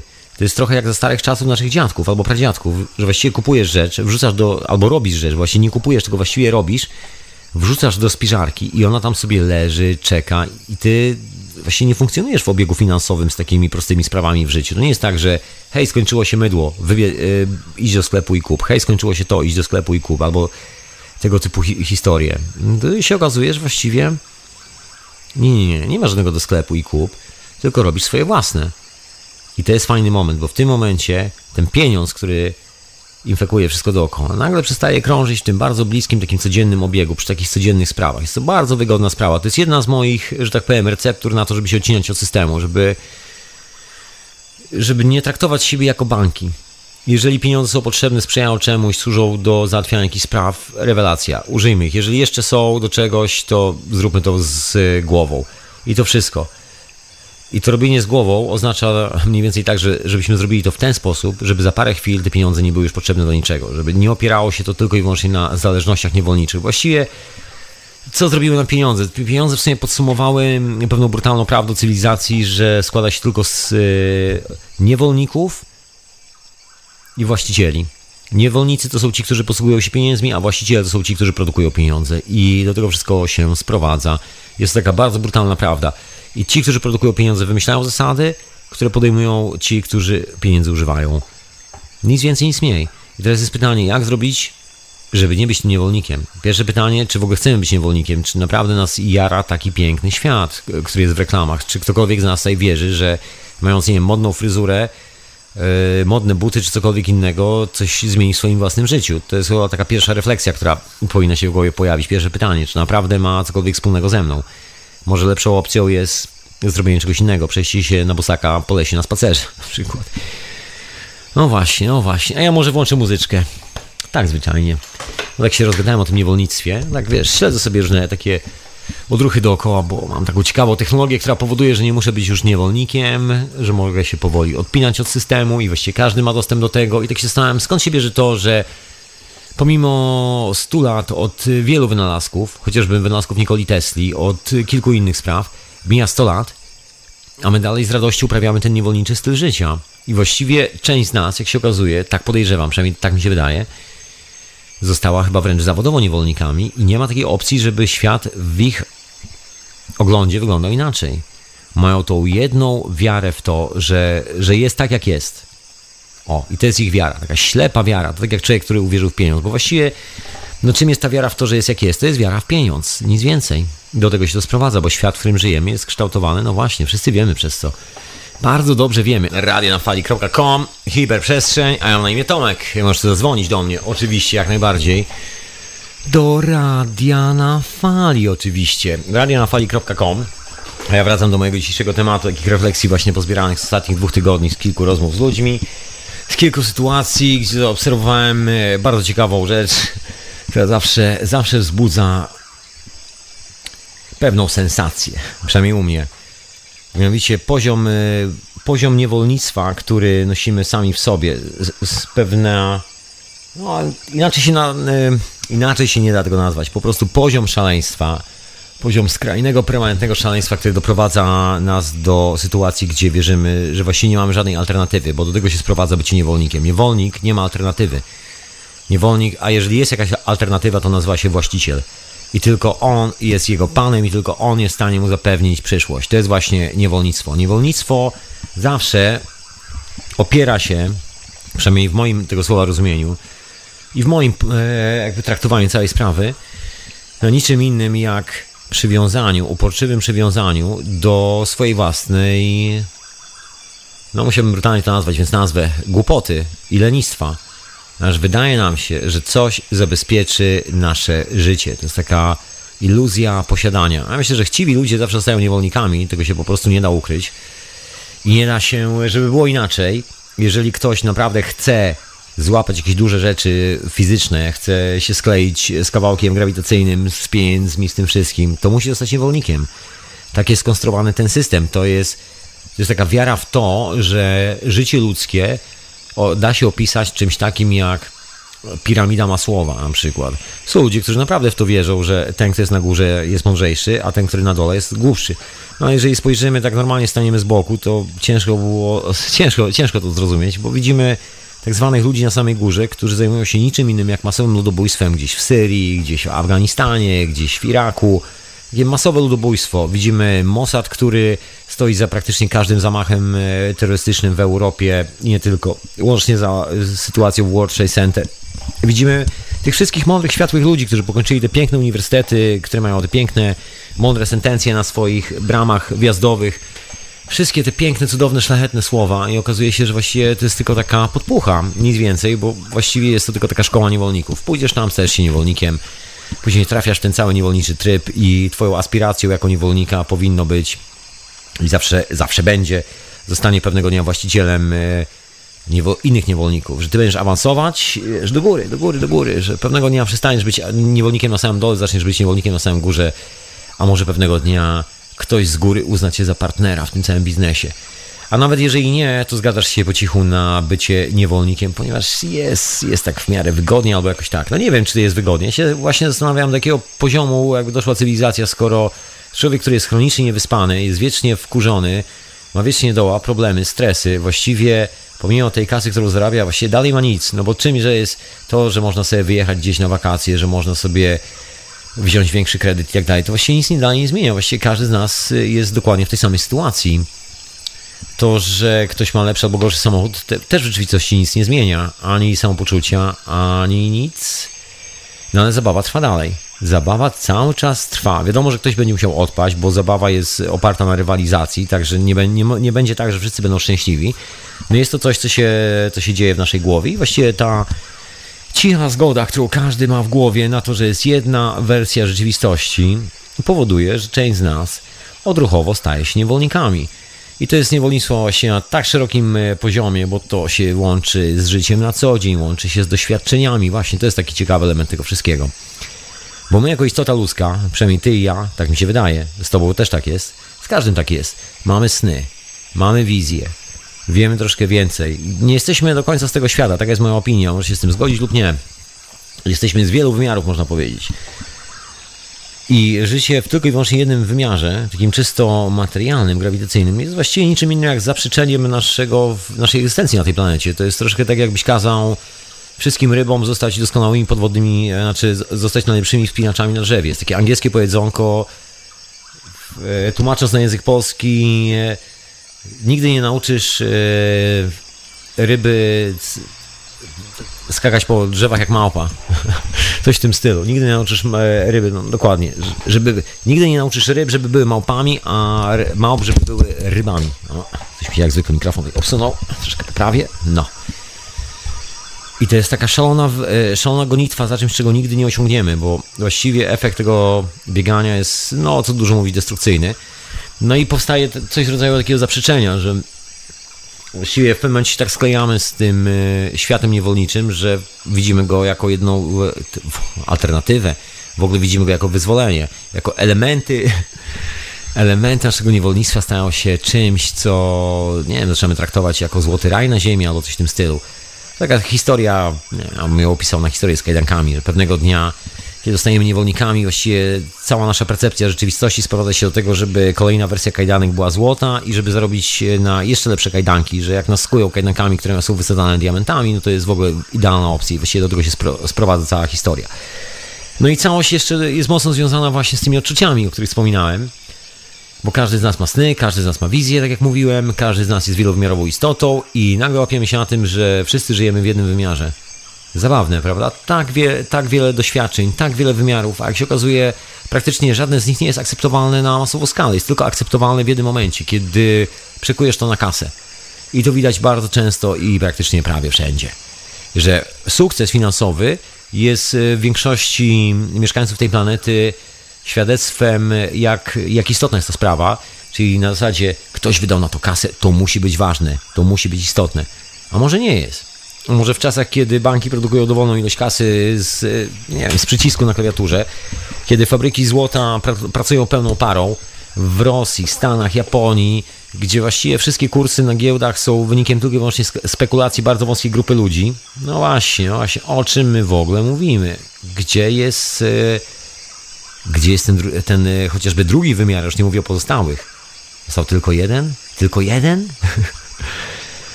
no właśnie.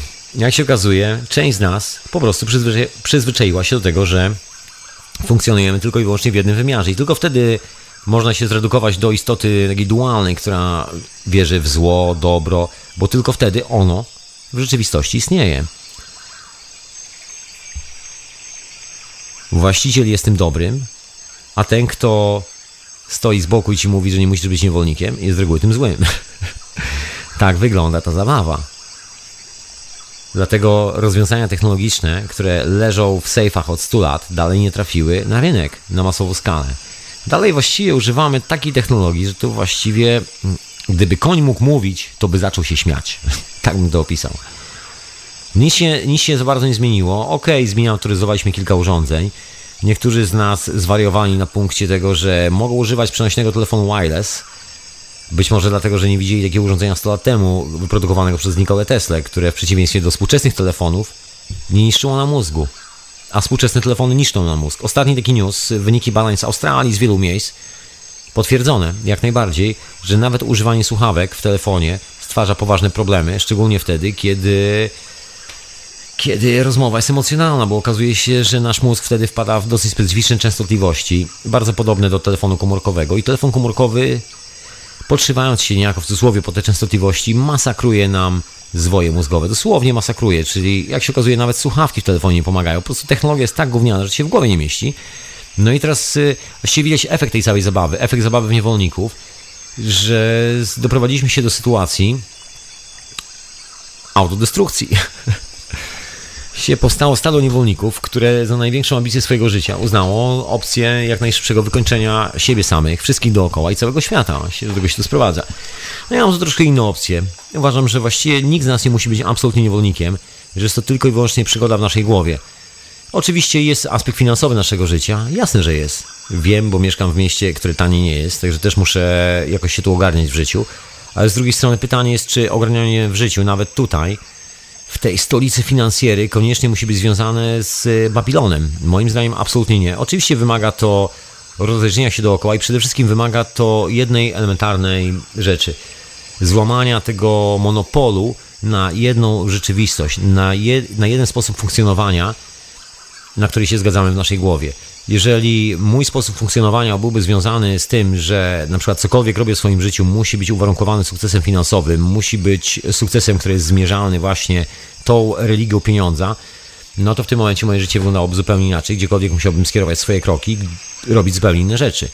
I konsekwencją byłoby tego być może to, że w ogóle do ciebie nie mówił tutaj do mikrofonu, tylko siedziałbym teraz i zastanawiał się, jak to szybciej spłacić kredyt i kiedy i co zrobię ze swoim życiem, kiedy spłacę ten kredyt, bo właściwie wygląda na to, że nigdy go nie spłacę, albo coś w tym stylu.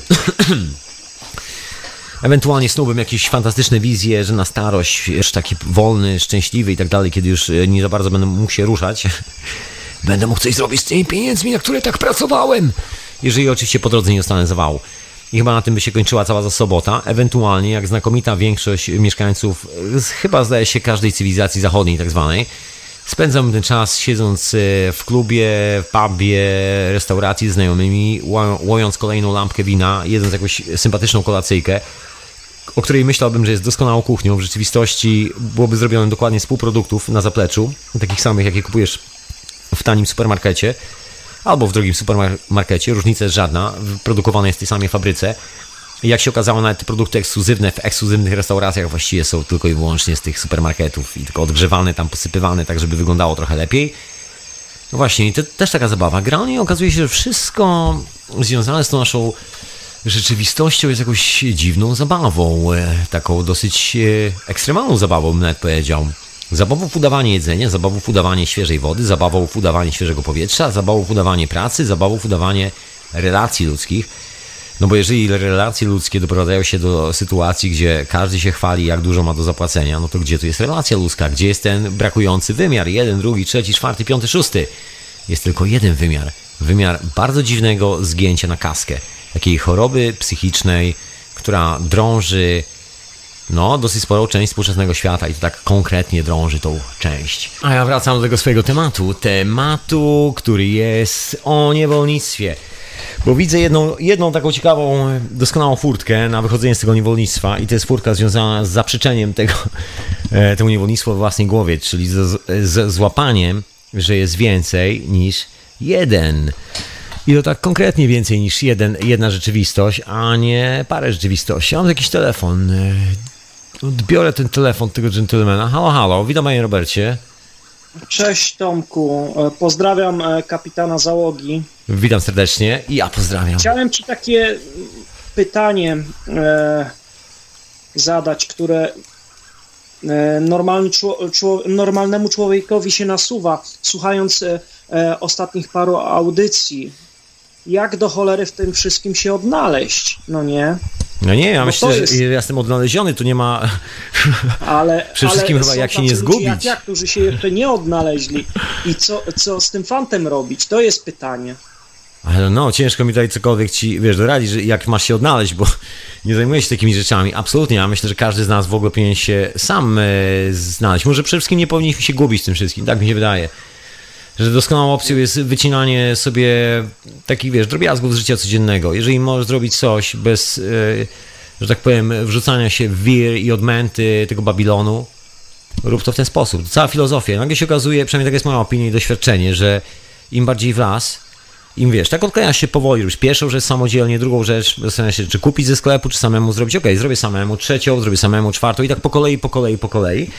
No i nagle się okazuje, że e, jesteś w tej sytuacji, że nie wiem, na przykład posiadasz łóżko, które się nigdy nie rozpada i ze śmiechem obserwujesz, jak wszyscy twoi znajomi muszą biec do pracy, muszą zarabiać jeszcze więcej pieniędzy, bo łóżko, które kupują po roku się rozsypuje i z powrotem muszą biec do sklepu się, ale z takimi rzeczami to jest coraz ciężej. To jest wszystko to, co jest produkowane teraz, to się nadaje dosłownie do kosza praktycznie po jakimś czasie. Przekonuję się, staram się naprawiać stare rzeczy, które, które mi służą i kurczę, natrafiasz ciągle na opór materii. Gdzie się nie ruszysz, to jest dupa, czarna dupa i na, na, na to wygląda, że ciężko się przebić, no nie?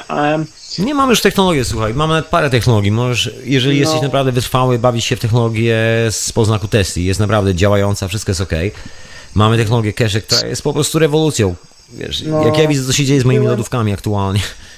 Wiesz, ja na przykład No, nie płacę już rachunku za prąd, rozumiesz pan? Nie płacę w ogóle rachunku za prąd. To jest taki drobiazg z niewolnictwem. Okej, cena była dosyć prosta. Musiałem otworzyć swoją głowę i stwierdzić, okej, jeżeli jest możliwość, to muszę z niej skorzystać. Właściwie do tego się sprowadzała cała trudność, że musiałem zabić tego niewolnika we własnej głowie, który mówi, Tomek, nie próbuj, nie próbuj, to na pewno nie działa. I dokładnie na tym to polega, że właściwie większość opcji w naszym życiu przychodzi do nas nieustannie, codziennie. Jak się okazuje, mamy dostęp do praktycznie wszystkiego, całego świata, tylko jest jeden problem. Jest ten y, cichy głos w naszej głowie, albo głośny głos, który mówi, nie, nie rób tego, nie rób tego, zostań tutaj, zostań, tu jest bezpiecznie, tu jakoś to będzie. Efekt jest, że jakoś mija parę lat i wcale nie jest jakoś to będzie, jest gorzej niż było. Nie- Czasu nie mniej, nic. nerwy bardziej, bardziej zaorane, człowiek jeszcze bardziej zmęczony i nic z tego nie ma. Dokładnie, dokładnie tak to wygląda całe nasze życie. Jeszcze druga e, sprawa. em, co, e, pa, znam trochę Twój temat na, na temat e, jaszczurek. Co byś mógł jeszcze dodać, bo to. Słuchaj, f- fajne zwierzaki. unikasz tego tematu.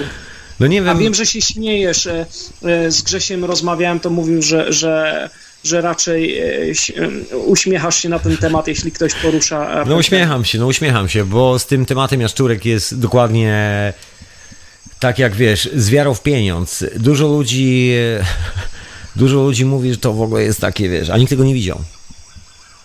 No tak, nikt nie widział, ale Swierdłow i wielu, wielu Wiesz innych co, e, gdy, gdybym ja miał wiesz, na ten temat. wiarygodność e, dżentelmena o nazwisku Swierdłow, Swierdłow, jeżeli ci o to chodzi, jak dla mnie ten dżentelmen jest tak samo wiarygodny jak 3-dolorowy banknot.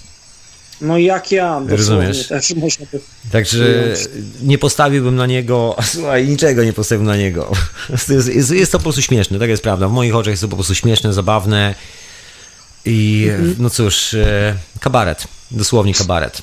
Kabaret z, kabaret z mojej inteligencji, dokładnie tak bym to nazwał, dlatego w ogóle nie wiem, nie wiem dlaczego musiałbym się odnosić do czegoś takiego. Poza tym dla mnie jest to właśnie taki gentleman, który operuje dokładnie w tym dualizmie. Otóż to. A ja tu mam e, Doesn't Matter jeszcze. Witam serdecznie. No witam serdecznie. Witam Cię Tomku, jak tam zdrówko? No doskonale, jak u pana, mam nadzieję, że dobrze.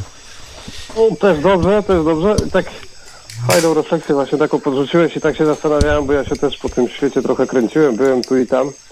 Tak w zasadzie pomyślałem, że ja szukałem miejsca, gdzie ci ludzie w końcu są szczęśliwi, nie? No chyba nie tutaj. Bo no, zjeździłem parę tych krajów na świecie, nawet to wczoraj byłem gdzieś tam w jakichś Atenach.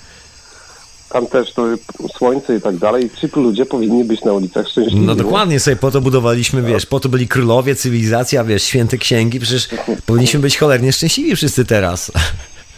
No tak, no, to tak cywilizacja rozwinięta i tak dalej. To jest najważniejsza rzecz. No tak, tam ciepło jeszcze, słońce, piękne morze i w ogóle. No to...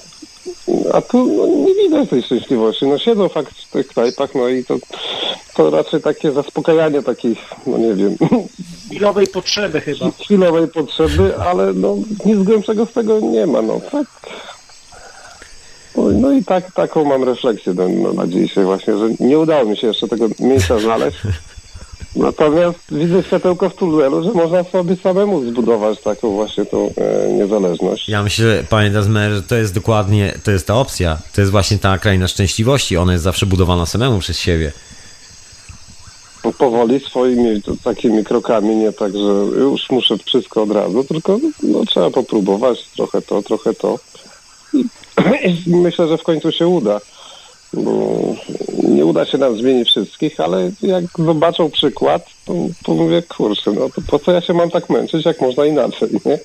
Otóż to. Ty, tylko w ten sposób ja to widzę, że można coś zmienić, bo, bo jakieś próbowanie przekonywania kogoś to naprawdę to szkoda czasu, bo, bo niektórzy... E, Napotyka jeszcze na większy mur jak e, normalnie. No nic dziwnego, w końcu jest to, co, co tu dużo mówić, opór niewolnika, który nagle się konfrontuje z wolnym człowiekiem i to jest takie zawsze przerażające, że dla niewolnika, że nagle widzi człowieka, który nie musi robić tego, co on i jest wolny. No tak. I dodatkowo no, Szok ma wyuczoną agresję na to, że ktoś mu pokazuje, że ty, słuchaj stary, jesteś niewolnikiem takim jak ja, nie? No, Albo co- może nawet gorszym. Co, co, co, co, co ty gadasz? Mówię, to, to między nami tylko taka różnica, że ja już dostrzegam swoje niewolnictwo, ty jeszcze nie. Ja ogóle, wiecie Znaczy, panowie, ja ogóle mam taką refleksję, że na przykład w agresji, w ogóle w agresywnych konfliktach, jakichkolwiek tak, sytuacjach tego typu uczestniczą tylko i wyłącznie ludzie o mentalności niewolnika. Bo każdy z nas, bo ja musiałbym indywidualnie po prostu sam uwierzyć w to, że, że dominując kogoś fizycznie, stanę się właścicielem sytuacji, a w tym momencie właścicielem sytuacji oznacza bycie właścicielem y, życia tego człowieka.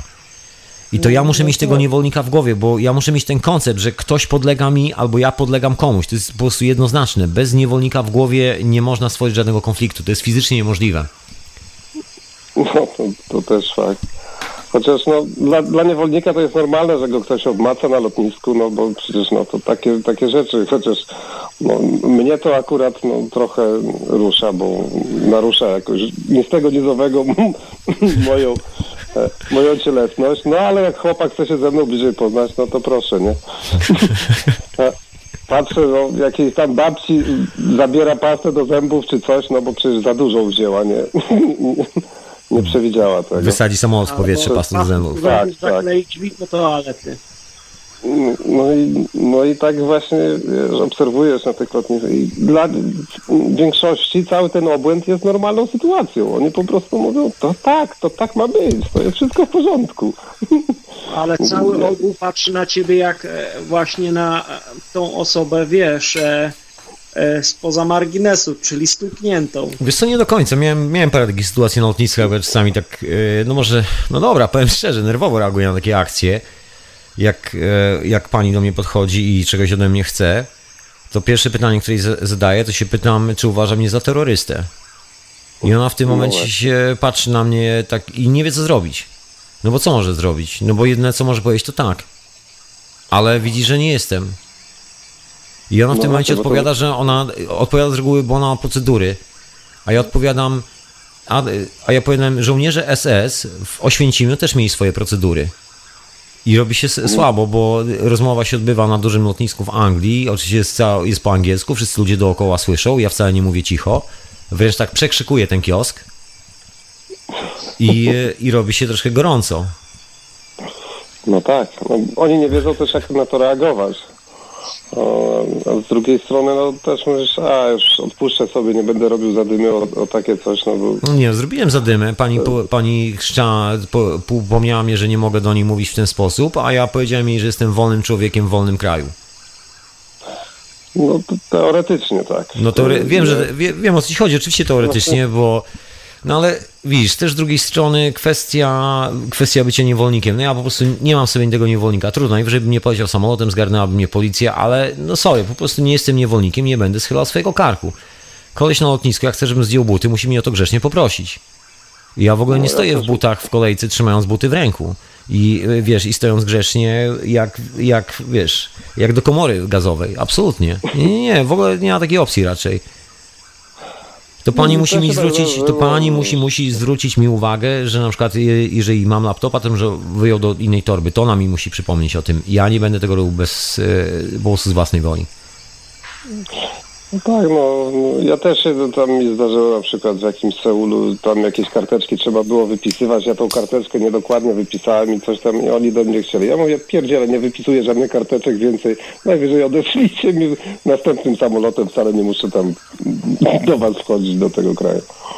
No i godzinę mnie gdzieś tam podtrzymali, czekałem, czekałem, w końcu przyszli, dobra, może pan wejść.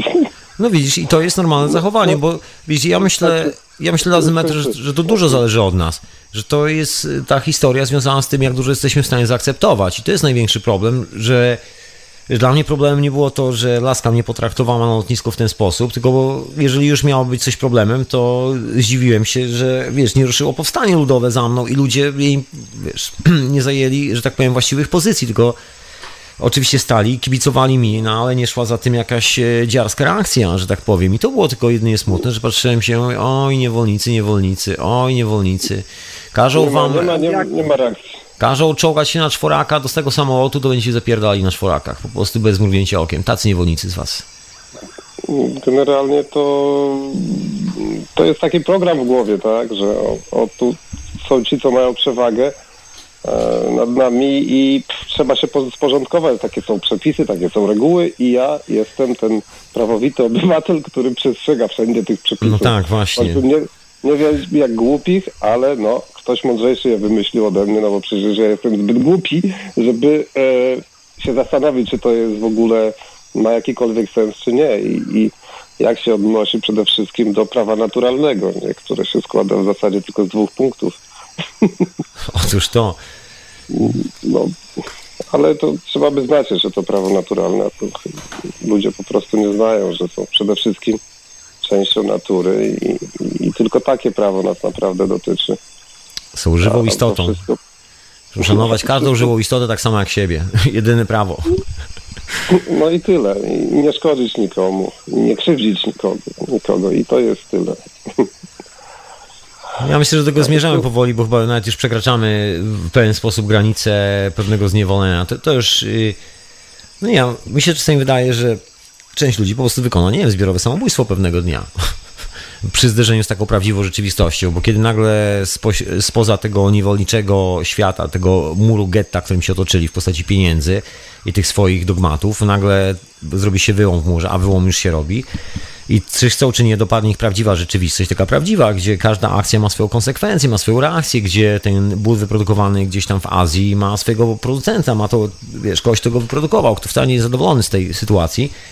I ma kogoś, kto sprzedaje tego buta nawet tutaj i musi sprzedawać tego buta, bo właściwie jest też niezadowolony z sytuacji. I właściwie człowiek, który kupuje tego buta, wie, że właściwie wszyscy generalnie są mocno w dupie. I nikt nie był szczęśliwy przy tym procesie. On zakłada tego buta na nogę i biega w tym bucie po pracy, próbując zapomnieć o tej pracy i próbując być szczęśliwy. Rozumiesz, to jest, to No już jest tak. y, sytuacja, w której właściwie no, jeden, jedno pstryknięcie, po prostu jeden impuls i to wszystko poleci, tak sobie myślę. I to będzie duże wydarzenie dla tych ludzi, bo nagle się okaże, że świat jest zupełnie inny, że wiesz, są rzeczy niewidoczne, widoczne, są emocje, że każdy z nas odpowiada za własne emocje, że każdy z nas odpowiada za swój własny świat, który widzi, który konstruuje. I nagle się okaże, wow, nie ma magicznego pstryczka, guziczka, wyskakuje przez okno. No to trzeba będzie się życia na nowo uczyć. I bardzo dobrze. No, co niektórzy tak, bo, bo dla niektórych to będzie zupełnie naturalne, ale e, no, no, nic, będzie nie, nie zrobimy, bo wszystkich ludzi. znaczy najbardziej dziwne jest to, bo ktokolwiek chociaż trochę to jakoś tam myśli, ma te myśli poukładane w jakikolwiek sposób, to, to widzi, że z pracy rąk, m, tak naprawdę ze swojej pracy rąk, takiej zwykłej, no to nie jest w stanie osiągnąć tak zwanego sukcesu, czyli zapewnić sobie coś tam, zbytu. że, że Dokładnie. jakiegoś bytu, Mhm. że musisz kogoś wykorzystać, zrobić jakąś firmę, zatrudnić sobie ludzi i każdemu pozabierasz po trochu i oni się, wiesz, Nawet nie to, nawet nie to, to zapomnij, że zrobisz te, w te pieniądze w ten sposób. Że okradać trzeba. Tak, zasada No jest tak. prosta. Niewolnicy pracują na ciebie, do, niewolnicy dostają minimalną stawkę, a ty jako właściciel zgarniasz wszystko, co jest e, w puli poza minimalną stawką. Czyli generalnie szukasz, szukasz tej opcji, jak dać ludziom najmniej, a samemu wziąć najwięcej, po to, żeby. No właśnie to jest pytanie, po co? Żeby ich okraść, no nie... nie stajesz się właśnie. złodziejem mimo woli. Otóż to. się, ale to się dzieje tylko dlatego, że wszyscy się godzimy na tą grę, na uczestnictwo w tej grze. A, Po to tutaj przyszliśmy z jednej strony, żeby to chyba rozpieprzyć w drobny mak. Ja, sem, ja przyszedłem zdecydowanie po to. Ja jestem zdecydowanie po to, żeby nawet nie tyle rozpieprzyć, ile żeby zacząć tutaj zupełnie historię. Nawet nie muszę tej starej rozpieprzeć, ja uważam, że ona, Żeby ona jest zacząć sobie miło żyć, chciałeś powiedzieć. Ta historia, w, która tutaj próbuje czasami dotknąć każdego z nas, jest już tak mocno rozpieprzona, że wcale nie trzeba rozpieprzeć, tylko trzeba poczekać parę minut i w rzeczywistości zająć się swoimi historiami. I to myślę jest chyba taki no, najlepszy, najlepszy wytrych do tej sytuacji.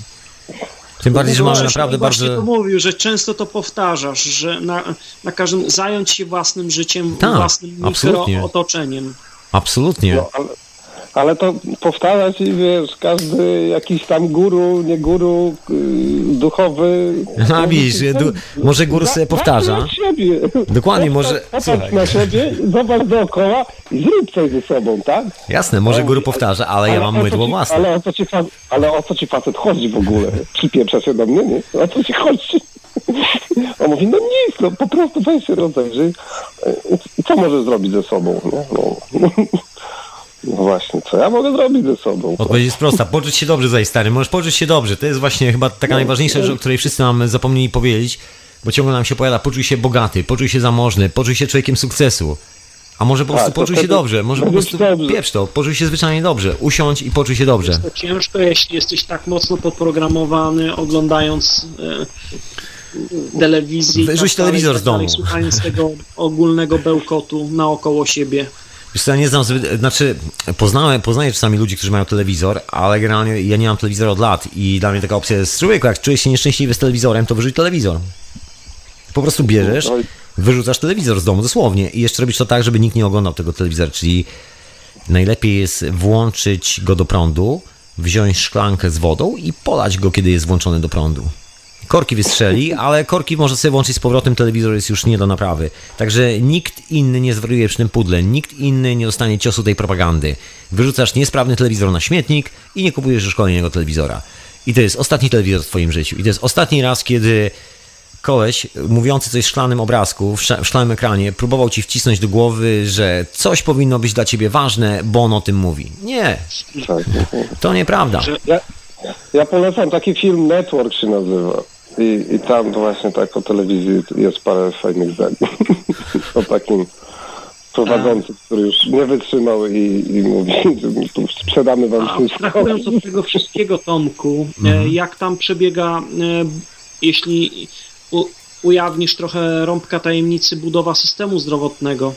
Bardzo na jakim fajnie. etapie jesteś? Bardzo fajnie. Jesteśmy powoli już na końcu z systemem medycznym. To Znaczy bardzo na końcu. prosił, żebyś zrobił tu wrzutkę jakąś. Będzie, e, będzie. Na, Będzie. To, e, to na Skype- pewno. na Mhm. Skype'a. Słuchaj, na pewno bo- pojawi się, może tak, to ja już powiem, pojawi się na pewno na RNF dla Cash Foundation, pojawią się zdjęcia, pojawi się pełna informacja. My na razie jesteśmy po prostu zajęci właśnie dopinaniem wszystkich szczegółów, przed nami jeszcze trochę pracy, właściwie dużo pracy jeszcze. No jesteśmy jakby no w robocie, no co dużo mówić, po łokcie w robocie. Przewidywalny okres ukończenia, kiedy, kiedy No właściwie prawda jest taka, że składamy już go do kupy, wiesz? To Także kurde, wiesz już- co, wrzuć mi kontakt na Skype'a, to ja się zamelduję tutaj z, z okolic Manchesteru, bo To do ciebie. zapraszam. Dobra, jeśli, Mhm. jeśli można się wprosić oczywiście. Można, bo po to- bo po to jest ten system. To i może drugi raz mi się uda. Absolutnie, słuchaj, po to jest ten system, y, żeby każdy z nas właśnie mógł skorzystać z niego za darmo. Właśnie, bo wiesz, pytanie o perspektywę, czy jest szansa, czy jest. Jasne, że jest. Pierwsza rzecz, mam taką opcję i robiłem to, robię do tej pory i właściwie uważam to za najlepszą opcję, bo pracowałem zawodowo przez lata, jestem y, profesjonalnym grafikiem i tak dalej, i tak dalej. Anyway, mijając te wszystkie zawodowe, bełkotliwe rzeczy, Generalnie pracowałem długo jako freelancer w pewnym momencie. Rzuciłem korporację, rzuciłem wszystkie te chodzenie do pracy, zacząłem pracować jako freelancer i stwierdziłem, że najlepszą metodą, bo ten pomysł też mnie gryzł. Okej, jak zmienić świat, ale mój świat. Bo nie- zmienię świata na lepszy, nie pójdę, nie wysadzę city w powietrze, nie, nie przekonam właścicieli tego miasta, żeby byli by dobrymi było. ludźmi. No może, ale wiesz co, ale tego mi się... Dobrze, by- e, powiem tak, dobrze by było, ale wiem, że tego się nie da zrobić. Także ten temat zostawiam, nie jestem, e, nie jestem, że tak powiem, aż takim fantastą, ale jest coś, co mogę zrobić sam, u siebie, w swoim własnym życiu. I moja opcja była taka, że okej, od tej pory ktokolwiek przyjdzie do mnie ze zleceniem, jakimś jakikolwiek klient i się zapyta o cenę zlecenia, to moja odpowiedź jest zawsze taka sama. Brzmi e, tyle, ile uważasz za stosowne. Dosłownie. Ja oczywiście mogę zaakceptować, ale nie muszę zaakceptować. Mogę ci powiedzieć, nie biorę tej roboty. Ale to ty musisz podać cenę. Jeżeli rozmawiasz ze mną w ten sposób, jeżeli chcesz, żebym coś dla ciebie zrobił, to nie ma relacji niewolnik i właściciel. Nie, nie, nie. Relacja jest partnerska. To ty musisz mi zaproponować tyle, ile Coś dla na ciebie jest to warte. zgodzisz, tak? Dokładnie. I wtedy sprawa jest jasna. Ja nie muszę się na to oczywiście godzić. Mogę ci powiedzieć, sorry, niestety jest to dla mnie suma zbyt mała. Uważam, że, jest nie, że jesteś nieszczery w tym, co mówisz i, i tyle. I próbujesz mnie ciula zrobić. Na przykład. Zawsze mam tą opcję, także nie, nie jestem nigdy na startowej pozycji, wręcz odwrotnie, ale za to każdemu, kto rozmawia ze mną, daje w tym momencie absolutnie szansę, niezależnie od tego, ile ma pieniędzy w kieszeni i ile ich nie ma.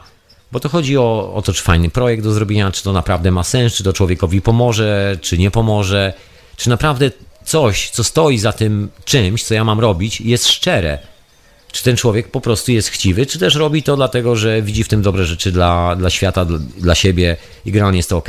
Albo czy próbujesz zrobić niewolnika z siebie. No właśnie, czy sam jest niewolnikiem? Także to pytanie jest bardzo mocno weryfikujące i widziałem nieraz, nie, nie dwa ludzi, którzy dosłownie wariowali, kiedy nagle, nagle padła moja odpowiedź, że Słuchaj, zapłacisz tyle, ile uważasz, że jest to dla ciebie ważne i tyle, i tyle ile uważasz, jest to stosowne w tej sytuacji. No i w tym momencie była konsternacja, bo człowiek już chciał odgrywać tą swoją rolę, już chciał kogoś w, robić w niewolnika, kogoś we właściciela niewolników, kogoś, kto zarządza, kogoś, kto dystrybuuje i kogoś, kto się słucha.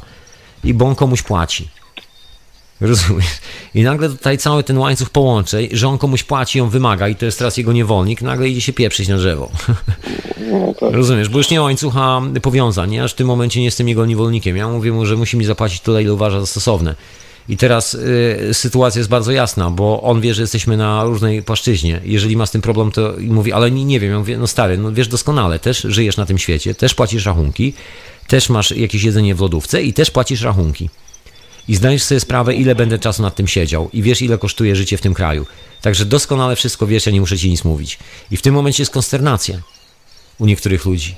Bo nagle się okazuje, że w głowie, no właśnie konsternacja się nie bierze przez przypadek, bo w głowie była próba cwaniakowania, była próba orżnięcia drugiej osoby, była próba wyciągnięcia kasy ekstra, była próba zrobienia jakiegoś krzywego numeru działa, i podziału na niewolników. Sumienie. Tak, i, na, i, nagle działa sumienie, nagle jest okej, okay, okej, okay, faktycznie, bo ja właśnie jestem taki sam jak on i teraz Właściwie jak powiem za małą sumę, to on się nie zgodzi. A jak powiem, a jak powiem za dużą, to, to wiesz, to może stracę. Rozumiesz? To jest ten, okej, okay, to jeżeli takie rzeczy masz w głowie i tak traktujesz swój biznes i tak traktujesz współpracę z ludźmi, to najlepsza opcja, jeżeli będąc moim klientem w tej sytuacji, yy, podziękujesz mi za współpracę, a ja się bardzo ucieszę. A jeżeli ty mi nie podziękujesz, to ja tobie podziękuję za współpracę i się bardzo ucieszymy. No, ja na przykład obserwuję teraz, jak wiesz, jak wszystko wraca, nie? Do kogoś, do mnie i tak dalej. I ja to widzę po prostu, jak, że to tak działa, że no, ktoś to nazywa tam karma, nie karma, ale widzę, że, że to po prostu tak się dzieje, nie? A, że to po prostu później cię dotknie, więc jak masz już tą świadomość, no to zaczynasz działać w inny sposób, no bo mówisz, no, no nie chciałbym, żeby wróciło do mnie coś takiego, więc puszczasz z siebie coś dobrego. Poza tym... Mm, Albo próbujesz przynajmniej. Nie no, bardziej puszczasz, bo to właściwie nawet nie ma próbowania, bo ja, bo ja to robię, bo to ciężko byłoby, żeby to było próbą, bo próbować można całe życie. Pytanie jest, kiedy to zrobimy. Właśnie. Jest jeszcze że jedna, jedna rzecz, bo i tak już wszyscy chyba, no znaczy wszyscy, ale większość już widzi e, całą tą zabawę w, ten, w te pieniądze, że, że to jest jeden wielki przekręt, że ich w ogóle nie ma tak naprawdę to jest jakiś wymysł w tym momencie mm. i już każdy widzi, że to są tylko jakieś zera w komputerach. I teraz jeżeli e, natura zrobi psikusa i, i, i wyłączy cał, całe te urządzenia elektroniczne, nie wiem dlaczego cały czas chodzi za mną, że jakiś impuls elektromagnetyczny wystarczy, że dotknie raz mm, Ziemi. Taki, odsłon, taki Ale to prawda. od słoneczka i, i praktycznie no no to zostanie to... do komunikowania się. Tak, to, to jest zabawne, bo wtedy... Bo no, większość ludzi no, nie będzie sobie potrafiła poradzić w ogóle z taką sytuacją, że jak to? Jak to? Nie ma prądu i co teraz? No nie mogę zadzwonić po jedzenie do sklepu, że mi przywieźli. Zacznijmy ludźmi być wreszcie. Ja myślę, że tak, to jest właśnie ten moment jest ten problem z telefonami komórkowymi, który czasami widzę, że ludzie siedzą, e, próbują z kimś rozmawiać, ale rozmawiając z kimś cały czas trzymają swój telefon komórkowy w ręku i co parę chwil podczas tej rozmowy oglądają się na telefon. Ja się zawsze bardzo jak nieswoje czuję. Zastanawiam się, czy rozmawiasz ze mną czy ze swoim telefonem? Tam, bo tam się coś dzieje, tak, ważnego, najważniejszego. A tu przy okazji jest jakaś inna rzeczywistość. Już jest, a nie daj Boże, dwa telefony, to wtedy się rozstroi, bo, bo trzy rzeczywistości. Tu coś, tu coś, a tu jeszcze przed oczami coś. No. Tak właśnie. Dobrze, tablety są takie tak, małe. To szukanie świadomości, gdzie ta świadomość jest. Nie? No, no, świadomość w ogóle, że jesteś człowieku tutaj i masz przed oczami, co masz przed oczami i to jest rzeczywistość, tak? Tak, tak. To... to... będzie zabawne, wiesz, wyłączył się telefon, zniknie prąd na parę chwil i nagle ludzie podniosą wzrok do góry i, wiesz kogo zobaczą? Ludzi zobaczą. A, powie, o, synu, jak ty wyrosłeś. Musimy widzieć siebie i się cieszyć sobą wreszcie. Dokładnie, dokładnie. No, piękna rzecz, piękna, piękna przyszłość nas czeka. Już niedługo, ja już myślę, niedługo. Tak, ja myślę, że tak. No, to wiesz, no, ci na samej górze, gdzie, gdzie właśnie w tym systemie siedzą czym wyżej, to im będzie no, dużo trudniej, bo się okaże, że sam sobie musi te buty zawiązać, czy, czy się zatroszczyć o to, żeby miał to zjeść. Ale posłuchaj, on najpierw oberwie, bo tu wspomniałeś, że rzeczy wracają, e, e, te, które z siebie wypuszczamy, to on tak oberwie, że oj, będzie długo wspominał to oberwanie za to wszystko. No to, to może tak być, no bo e, większość ludzi... Zanim on te to, to... buty zawiąże, to go czeka poważne lanie. Słuchajcie, ale tak wracając do tego, bo tak żebyśmy się nie straszyli nieustannie, bo ja tak chciałem, e, chcę nawiązać do tego jednej drobnej rzeczy, bo to niby taki drobiazg, ale myślę, że on robi całą robotę. O ten właśnie drobiazg związany z tym, żeby ogarniać kilka spraw dookoła samego siebie. Poważnie, ja teraz jestem pod wrażeniem, naprawdę pod wrażeniem robienia bydła. Niby drobiazg, może się śmiać, że to e, he, he, he, he, ale fakt jest taki, że to, co tu powstaje w domu, jest takiej jakości. Przyszedłem się specjalnie po sklepach z, ze znajomym, żeby sprawdzić w ogóle, jaka jest w ogóle oferta, jak to wygląda, gdybym na przykład chciał wstać teraz, pójść i kupić sobie takie mydło. Takie dokładnie, jakie chciałem, jakie sobie zrobiłem. I zrobiłem sobie taki research. Wyszedłem, przeszedłem się, sprawdziłem. No i się okazało, że musiałem należeć do takiej bardzo ekskluzywnej e, elity finansowej, bo bynajmniej nie jest to tanie. Kosztuje to całkiem nieźle, że jeszcze zauważysz w jakim tempie to idzie, jeżeli się myjesz, bo akurat należy do ludzi, którzy się myją. Niektórzy się nie myją, ale git i bardzo dobrze, dobrze i tacy są. Może i ja pewnego dnia przestanę się myć, kto wie. różne eksperymenty są potrzebne. Dokładnie.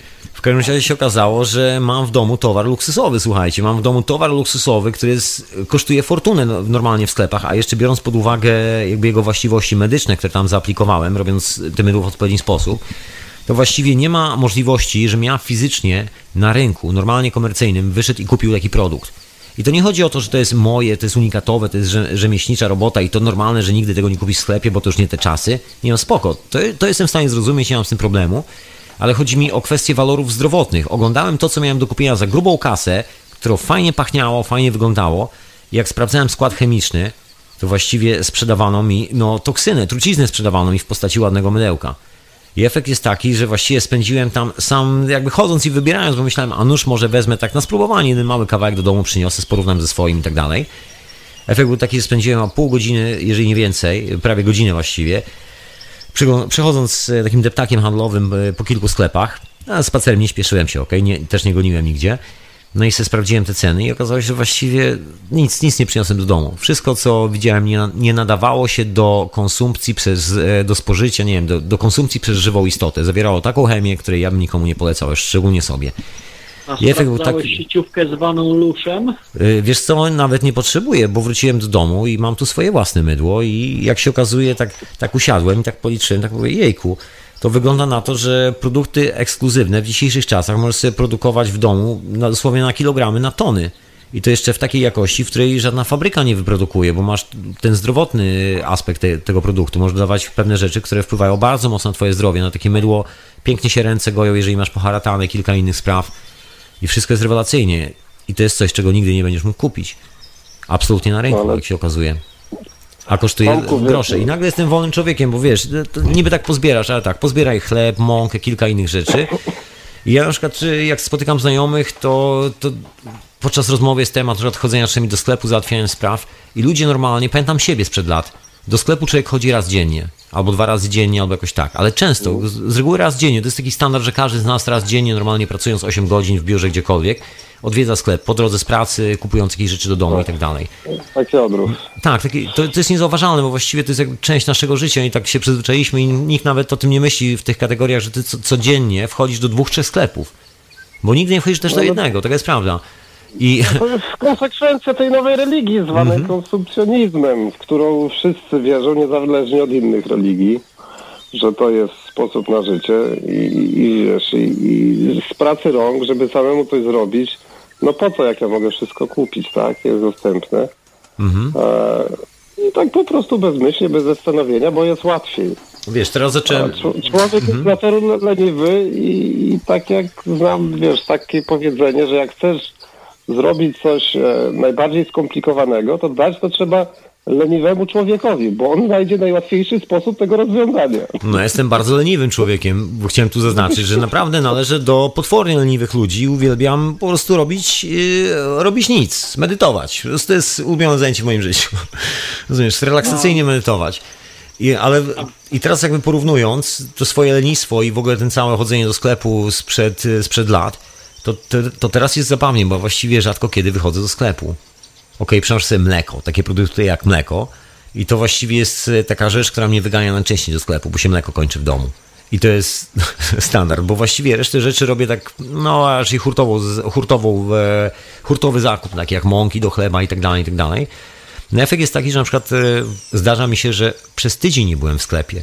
W ogóle nie było takiej opcji, żebym poszedł, nie było po co iść do sklepu, no co ja tam znajdę w tym sklepie, co ja mam tam szukać. Wszystko do jedzenia mam w domu i też takiej jakości, bo świetnie gotuję, także naprawdę nie mam z tym żadnego problemu. Mogę zrobić cokolwiek chcę, najbardziej ekskluzywną kuchnię, jaką mogę sobie wymyślić.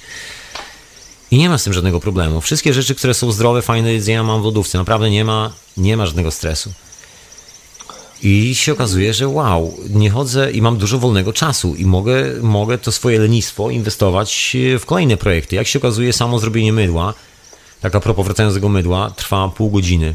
Znaczy trwa dłużej, bo on się tam leżakuje i tak dalej, i tak dalej, to jest pewien proces, ale fizyczne zaangażowanie w proces robienia mydła daje więcej fanu, więcej zabawy i trwa o połowę krócej niż chodzenie po sklepach i szukanie dobrego mydła do kupienia. I teraz jest pytanie, kto tu jest leniwy i kto tu musi się nacharować, bo ja akurat, żeby mieć mydło w domu, wcale się nie nacharowałem. Uważam, że zrobiłem mydło taką leniwą metodą, że się w głowie nie mieści. Ja po prostu się nie spociłem przy tym. Miałem świetną zabawę w kuchni, po prostu rewelacyjną i po prostu jest zabawa do dzisiaj, skorzystając z tego mydła. I nie wydałem praktycznie nic ze swojego czasu.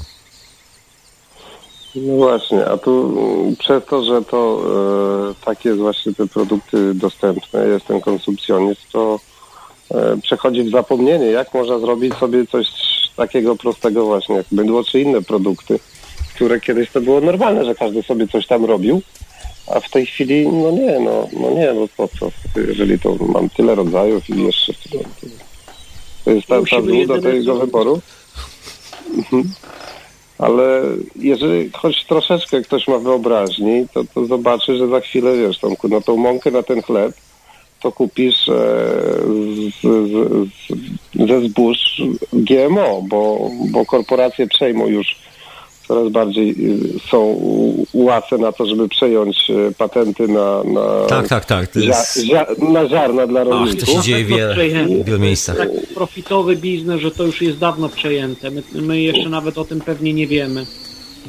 I, I ta mąka, no, będzie wyglądała jak mąka, tylko że to będzie już całkowicie zmienione, więc e, tu za chwilę na, następne pokolenie, to, to będzie w ogóle, nie wiem... Nie do końca, myślę, że, myślę, że nie zdążą, wiesz? Myślę, że nie ma aż takiej dramatycznej opcji, bo mam tu taką technologię w rękach, że jakby GMO mnie w ogóle nie martwi to firmy produkujące no, GMO powinny się teraz mocno martwić o swoją przyszłość. I taka jest moja opinia. Ja jestem spokojny, że, że wiesz, no, no, ten obłęd jest coraz bardziej widoczny i, i coraz więcej ludzi się stuknie w głowę i mówi, kurczę, to co poszło nie tak, nie? Gdzie ja jestem w ogóle? Mm, po co ja tu żyję, nie? Przecież no miałem być szczęśliwy, tyle lat haruję, kombinuję. Kurczę, no nie mam czasu być szczęśliwy, bo, bo trzeba zapierdzielać, być tu, to a, no, robić, bo, Tak, bo ciągle jest strach, że, że nie podołam naszej egzystencji. Za trzeba zapłacić, a to znowu komuś coś zrobić i tak latasz jak małpa dokładnie w koło. Nie, nie, nie, małpa jest szczęśliwa i małpa nie lata do pracy. Pierwsza rzecz. Nie, nie, proszę nie mieszać no to, to małpa. To jesteśmy jeszcze niżej w takim razie. Jesteśmy gorzej, zwierzęta tego nie robią. To jest właśnie fenomen, który się wydarzył w cywilizacji, że doprowadziliśmy się do takiego stanu, że podejrzewam, wszystkie zwierzęta na nasz widok mają niezły ubaw. Mocno niezły ubaw. No, takiego wariatu. Tak szybko uciekają przed... wariatów. Dokładnie. Tak, dokładnie, dokładnie, dlatego tak szybko uciekają przed wariatami. Otóż to. Ale myślę, że mamy... Mhm, ale... Reakcja zwierzęcia dzikiego to jest, że ucieka przed tobą, no chyba, że jest jakieś chore albo no coś się No nie dziwi się, jak widzi dzikusa, to co ma zrobić? pacjenta Otóż to. dlatego uciekał. Otóż to. No dobra, ale pytanie jest... To tak... podejść dzikie zwierzę, bo, bo cię wyczuje po zapachu i tak dalej. No, ani nie pachnie, ani nie zachowuje się normalnie, no to... No nie ma przyjacielskiego druchu, no nie ma. Czegoś tam nie ma, zwierzę wybiera inną opcję, nie, nie pachnie jak przyjaciel, no taka jest prawda. Ale też y, prawda jest taka, że, że człowiek, który sam jest skonfrontowany ze sobą, nie pachnie jak przyjaciel sam dla siebie. No też trzeba o tym pamiętać. A jaki jest, jaka jest data? Bo tam wiem, że śledzisz. I tam są pewne konkretne już pewne e, daty rzucane, albo miesiące, prawdopodobnie miesiące albo tygodnie, kiedy to wszystko, że tak powiem, dupnie. Czy mógłbyś coś Nie wiem, czy e, dupnie, wiesz. Na... Znaczy są pewne, są pewne, okej, okay, spekulacje, bo to najlepsze słowo, chociaż ciężko nawet to spekulacjami, bo nie są to spekulacje w sensie ktoś sobie wymyśla z głowy, tylko są to badania z, z tego, jak aktualnie pływają e, te wszystkie płyty kontynentalne, no, mamy mało czasu, może tak powiem. Mamy naprawdę mało czasu. Jeżeli ktoś chce budować, e, nie wiem, jakąś korporację i zdążyć wejść na giełdę, może nie zdążyć. To niech się bardzo spieszy. może się nie udać. Procedura trwa 4 miesiące, chyba czy pół roku wejść na giełdę, to myślę, że już nie zdąży. Czyli koniec roku. E, tak, na to wygląda. Tak na to tak wygląda. No to zimny prąd, wiesz, właściwie nie jest to, nie jest to tajemnicą Poliszynela. Czynnikiem takim dosyć istotnym, który będzie miał wpływ na ruszenie, e, płyty już ruszyły, w ogóle tak swoją drogą. Nie wiem, czy, czy ludzie to wiedzą, czy nie, ale generalnie płyty tektoniczne ruszyły. Te dwa trzęsienia ziemi we Włoszech i w, e, w Orlando, zdaje się, były dokładnie tym znakiem, że płyty ruszyły. No i, i wiadomo, że już są w ruchu i teraz będzie lekko przyspieszało, przyspieszało do tego finalnego przestawienia się. Będzie I jest to związane. Reakcja łańcuchowa. No, taka reakcja łańcuchowa, dokładnie. I jest to związane z zimnymi prądami w oceanie i ciepłym powietrzem, czyli dokładnie przejście, ale na oceanie, bo kiedy mówimy jesień, e, jesień albo wiosna, to często traktujemy to w kategoriach europejskich, bo my siedzimy w Europie i dla nas jesień to jest na przykład dokładnie, nie wiem, początek września albo, znaczy jakby koniec września, początek października. A w cyklach oceanicznych ten, ten moment to jest, to jest grudzień dokładnie, bo to jest moment, kiedy zimne prądy wpływają do oceanu. Część jest z zimnych prądów, część jest z gorących prądów. Że tak powiem, mijają się, tworzą taką dużą polaryzację tem temperatury. No i dokładnie ta polaryzacja temperatury sprzyja bardzo mocno ruchom płyt tektonicznych. Otóż to, także w tym momencie masy zimnego, zimnej wody zderzą się z masami zim, e, ciepłej wody, no i to wywołuje dodatkowe efekty. I to jest dokładnie ten moment. Reakcja i kontrakcja. Dokładnie. No mi się rzuciło coś wczoraj w oczy, że w Japonii było bodajże 6,4 takie mocniejsze uderzenie. Eee, no generalnie no, w Japonii, w Fukushimie do tej pory ocean jest zatruwany i jakoś Prze, wszyscy przeszli do tego na porządek dzienny. Tak. No, no trudno, no tak się stało i teraz no, no niech się dzieje. No właśnie, to, to jest ta zabawa człowieka, który nie ma pojęcia w co się bawi i uruchamia jakąś technologię, gdzie no nie zna do końca skutków, jakie... jakie skazuje się na zagładę, mówiąc szczerze. Chociaż no właśnie na zagładę. Jak się okazuje, później jest technologia, która ratuje mu życie, ale on sam z niej korzysta, nikomu nie daje. O, w ogóle takie no, pokręcone rzeczy troszeczkę. Albo robi z niej biznes po prostu. Dokładnie, tak jak rząd Japonii robiąc złoto w Fukushimie z, z, z tego reaktora i taka jest prawda. Życie ludzkie zostało przeliczone na złoto, na produkcję złota, dokładnie, nic więcej. Także japoński rząd wycenił sobie życie obywateli, tam zdaje się były wyliczenia i każdy obywatel, życie obywatela kosztuje zdaje się chyba, nie było 800 tysięcy dolarów czy jakoś tak.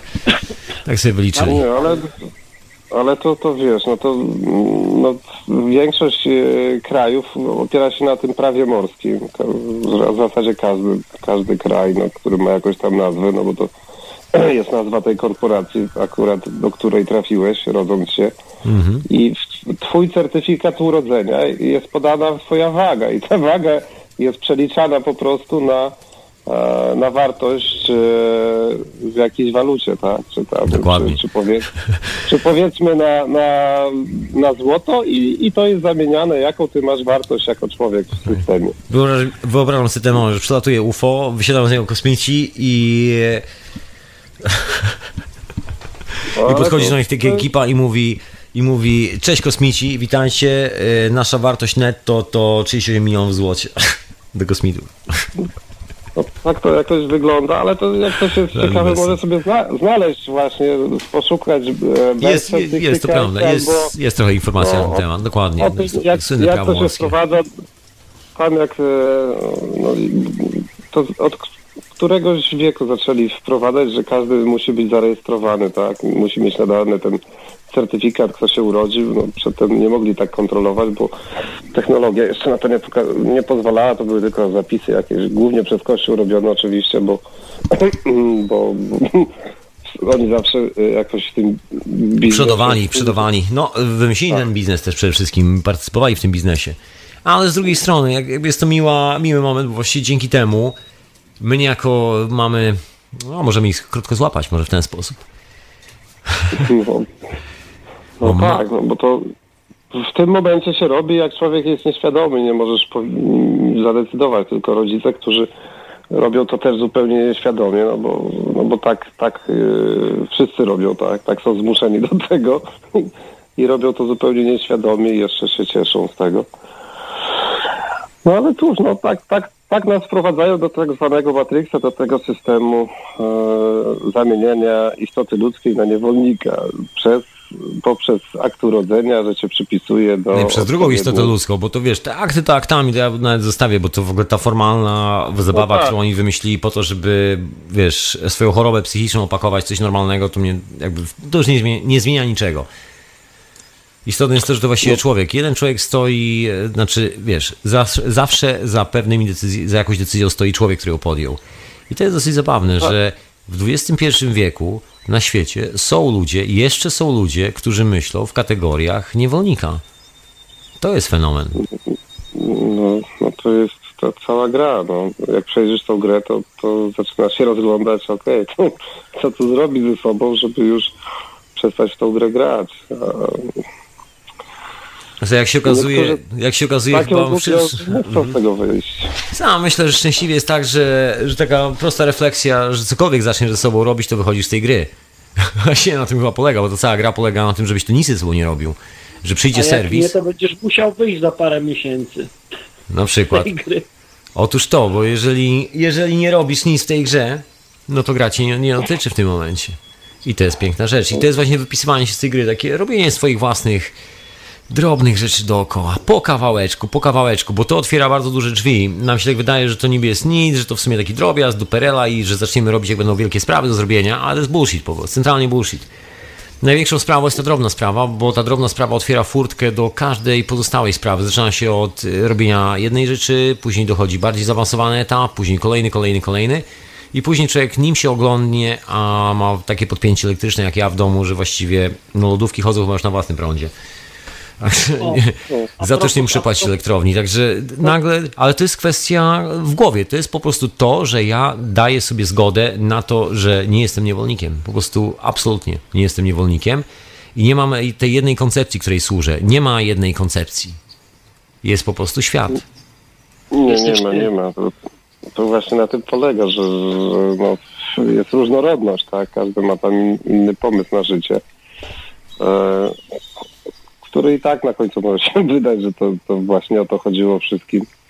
że po prostu, żeby być szczęśliwym i, i się cieszyć, cieszyć się w końcu z tego życia, a nie uczestniczyć w jakiejś gry w pana i niewolnika. No, to zresztą no, to też wystarczy sile popatrzeć, że no, w taką grę to, to chcą grać tylko no, no, psychopaci, bo, bo trzeba mieć jakiś umysł psychopatyczny, żeby chcieć mieć władzę nad drugą osobą.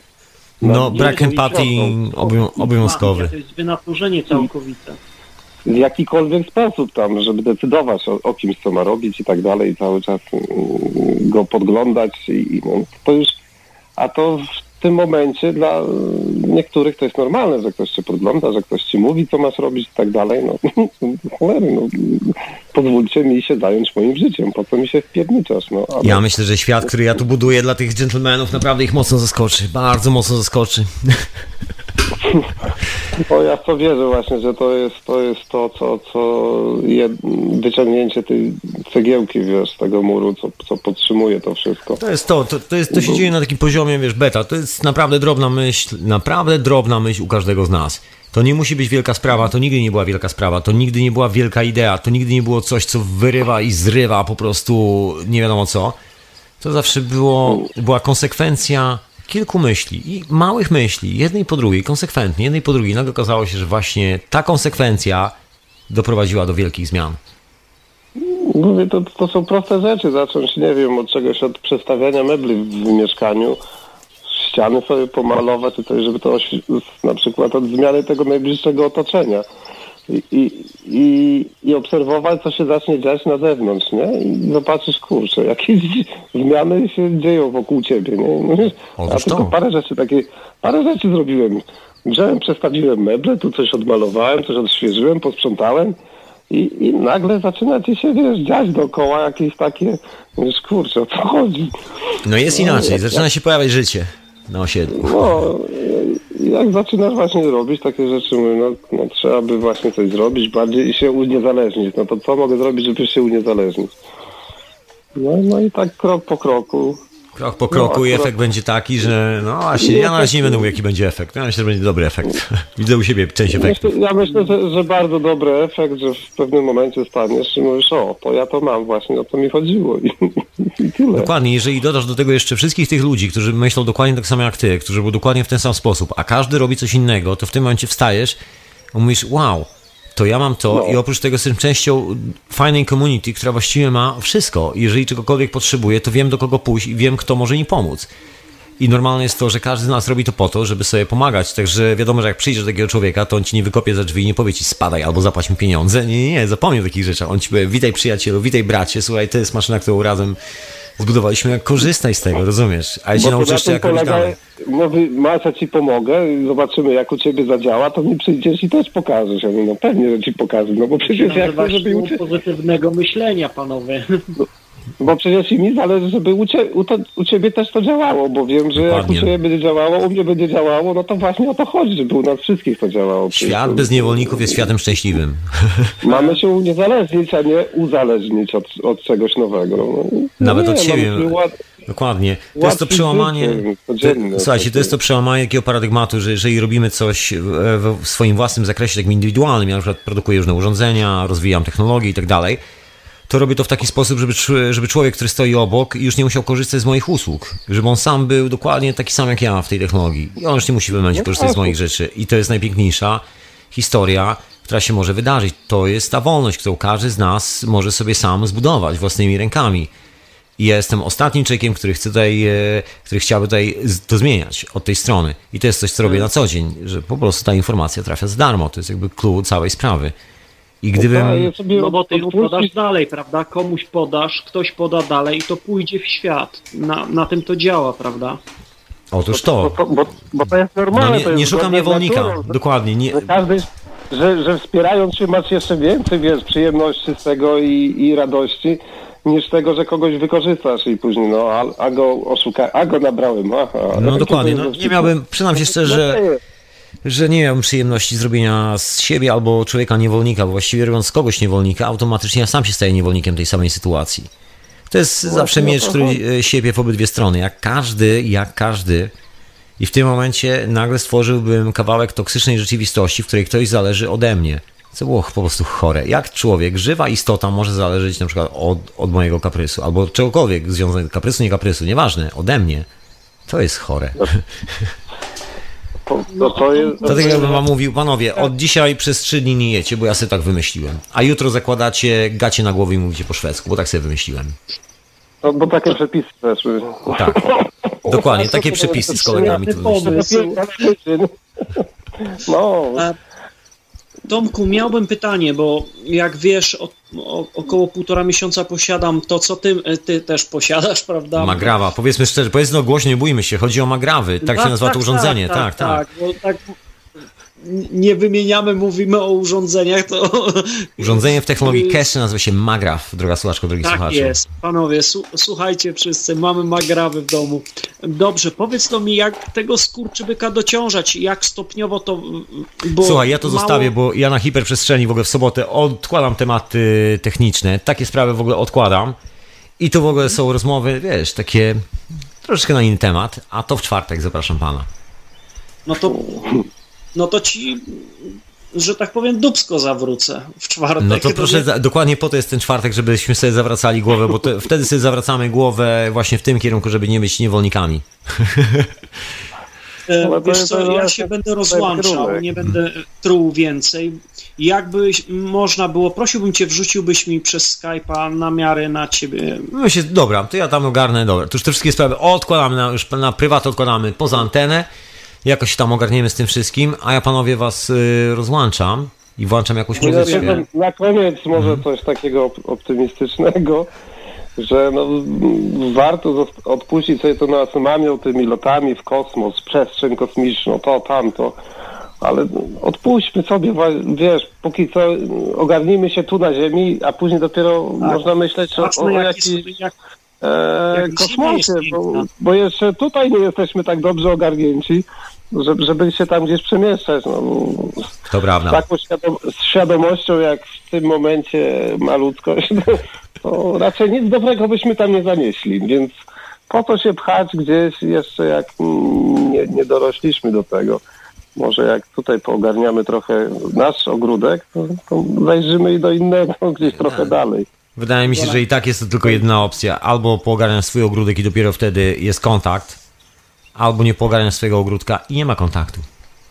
Może dlatego nie ma kontaktu, że jeszcze żeśmy tu nie po, poogarniali takiego... Bo jeżeli brat strzela do brata, no to, to nie ma o czym rozmawiać jak na razie. No właśnie, my przyjdą, zaczną do nas strzelać. Co tam Jeszcze zaczniemy do nich strzelać, dokładnie, jak się skończy, jeszcze się pozabijamy wszyscy od tego wszystkiego. Także dobrze jest jak jest. Ja mam nadzieję, że, że nasze takie drobne działania, tak czy siak, to te wszystkie drobiazgi, które robimy, te magrawy, własne, nie wiem, mydła, własne chleby, własne, cokolwiek robimy własnego, to jest właśnie to. To jest właśnie ta droga. Nie ma innej. Trudno, trzeba, O, trzeba wziąć to własne, Chciałem cię pochwalić za, za e, twojego pęka. Wow, Wiesz dziękuję co? bardzo. E, Po przyjeździe przytrzasnąłem sobie palca w- drzwiach od samochodu. Bo- Męczyłem się z tym penem i z tym palcem całą noc, ale powiem ci, paznokieć mi nie zszedł. Do tej pory sobie rośnie, ból ustąpił, opuchlizna sama się wchłonęła, krew, co prawda, która podeszła pod paznokieć i szczerniał, została, ale myślę, że to zejdzie. Tak to działa. Po jednym dniu zero bólu. Wow, A przypuszczał, że, e, przypuszczałbym, że, że męczyłbym się bardzo, bardzo długo e, z bólem palca, prawda? A pen tak zadziałał, że uratował sytuację. Słuchaj, Także to ja zapraszam na czwartek, bo jest. job. Wow, dziękuję Wow. bardzo, bo jest tu ciekawe odkrycie. Tu część ludzi musiała się strasznie dużo, długo, jeszcze, jeszcze paru czeka na peny, no czekać, ale tu zostało dokonane pewne bardzo ciekawe odkrycie. Temat zwiększania ich, że tak powiem, e, zasięgu. ale o tym w czwartek. Dobrze, Tomku, to się rozłączamy. O, rozłączam dzie- dziękuję bardzo za miłą dyskusję, miłą rozmowę. Miło Pozdrawiam jest. serdecznie Ciebie i wszystkich, którzy tam słuchają. Mam, najwie- mam nadzieję, że coraz więcej ludzi ludzie słucha. walczcie z systemem. Nie, walczcie, róbcie, róbcie po prostu własne Nie, życie. róbcie swoje.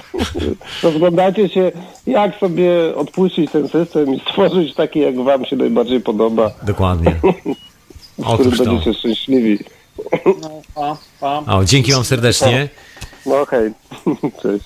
Trzymajcie się. To były, to były głosy w dyskusji. To byli ludzie, którzy, tak samo jak ja, dwóch dżentelmenów, którzy nie czuły się specjalnie e, pre- predestynowani do roli niewolnika w życiu, tego, że szef poklepie ich po plecach i powiedział good job, good job, kiedy się jeszcze postarasz lepiej, to może dostaniesz awans. Hehe. Nic z tego.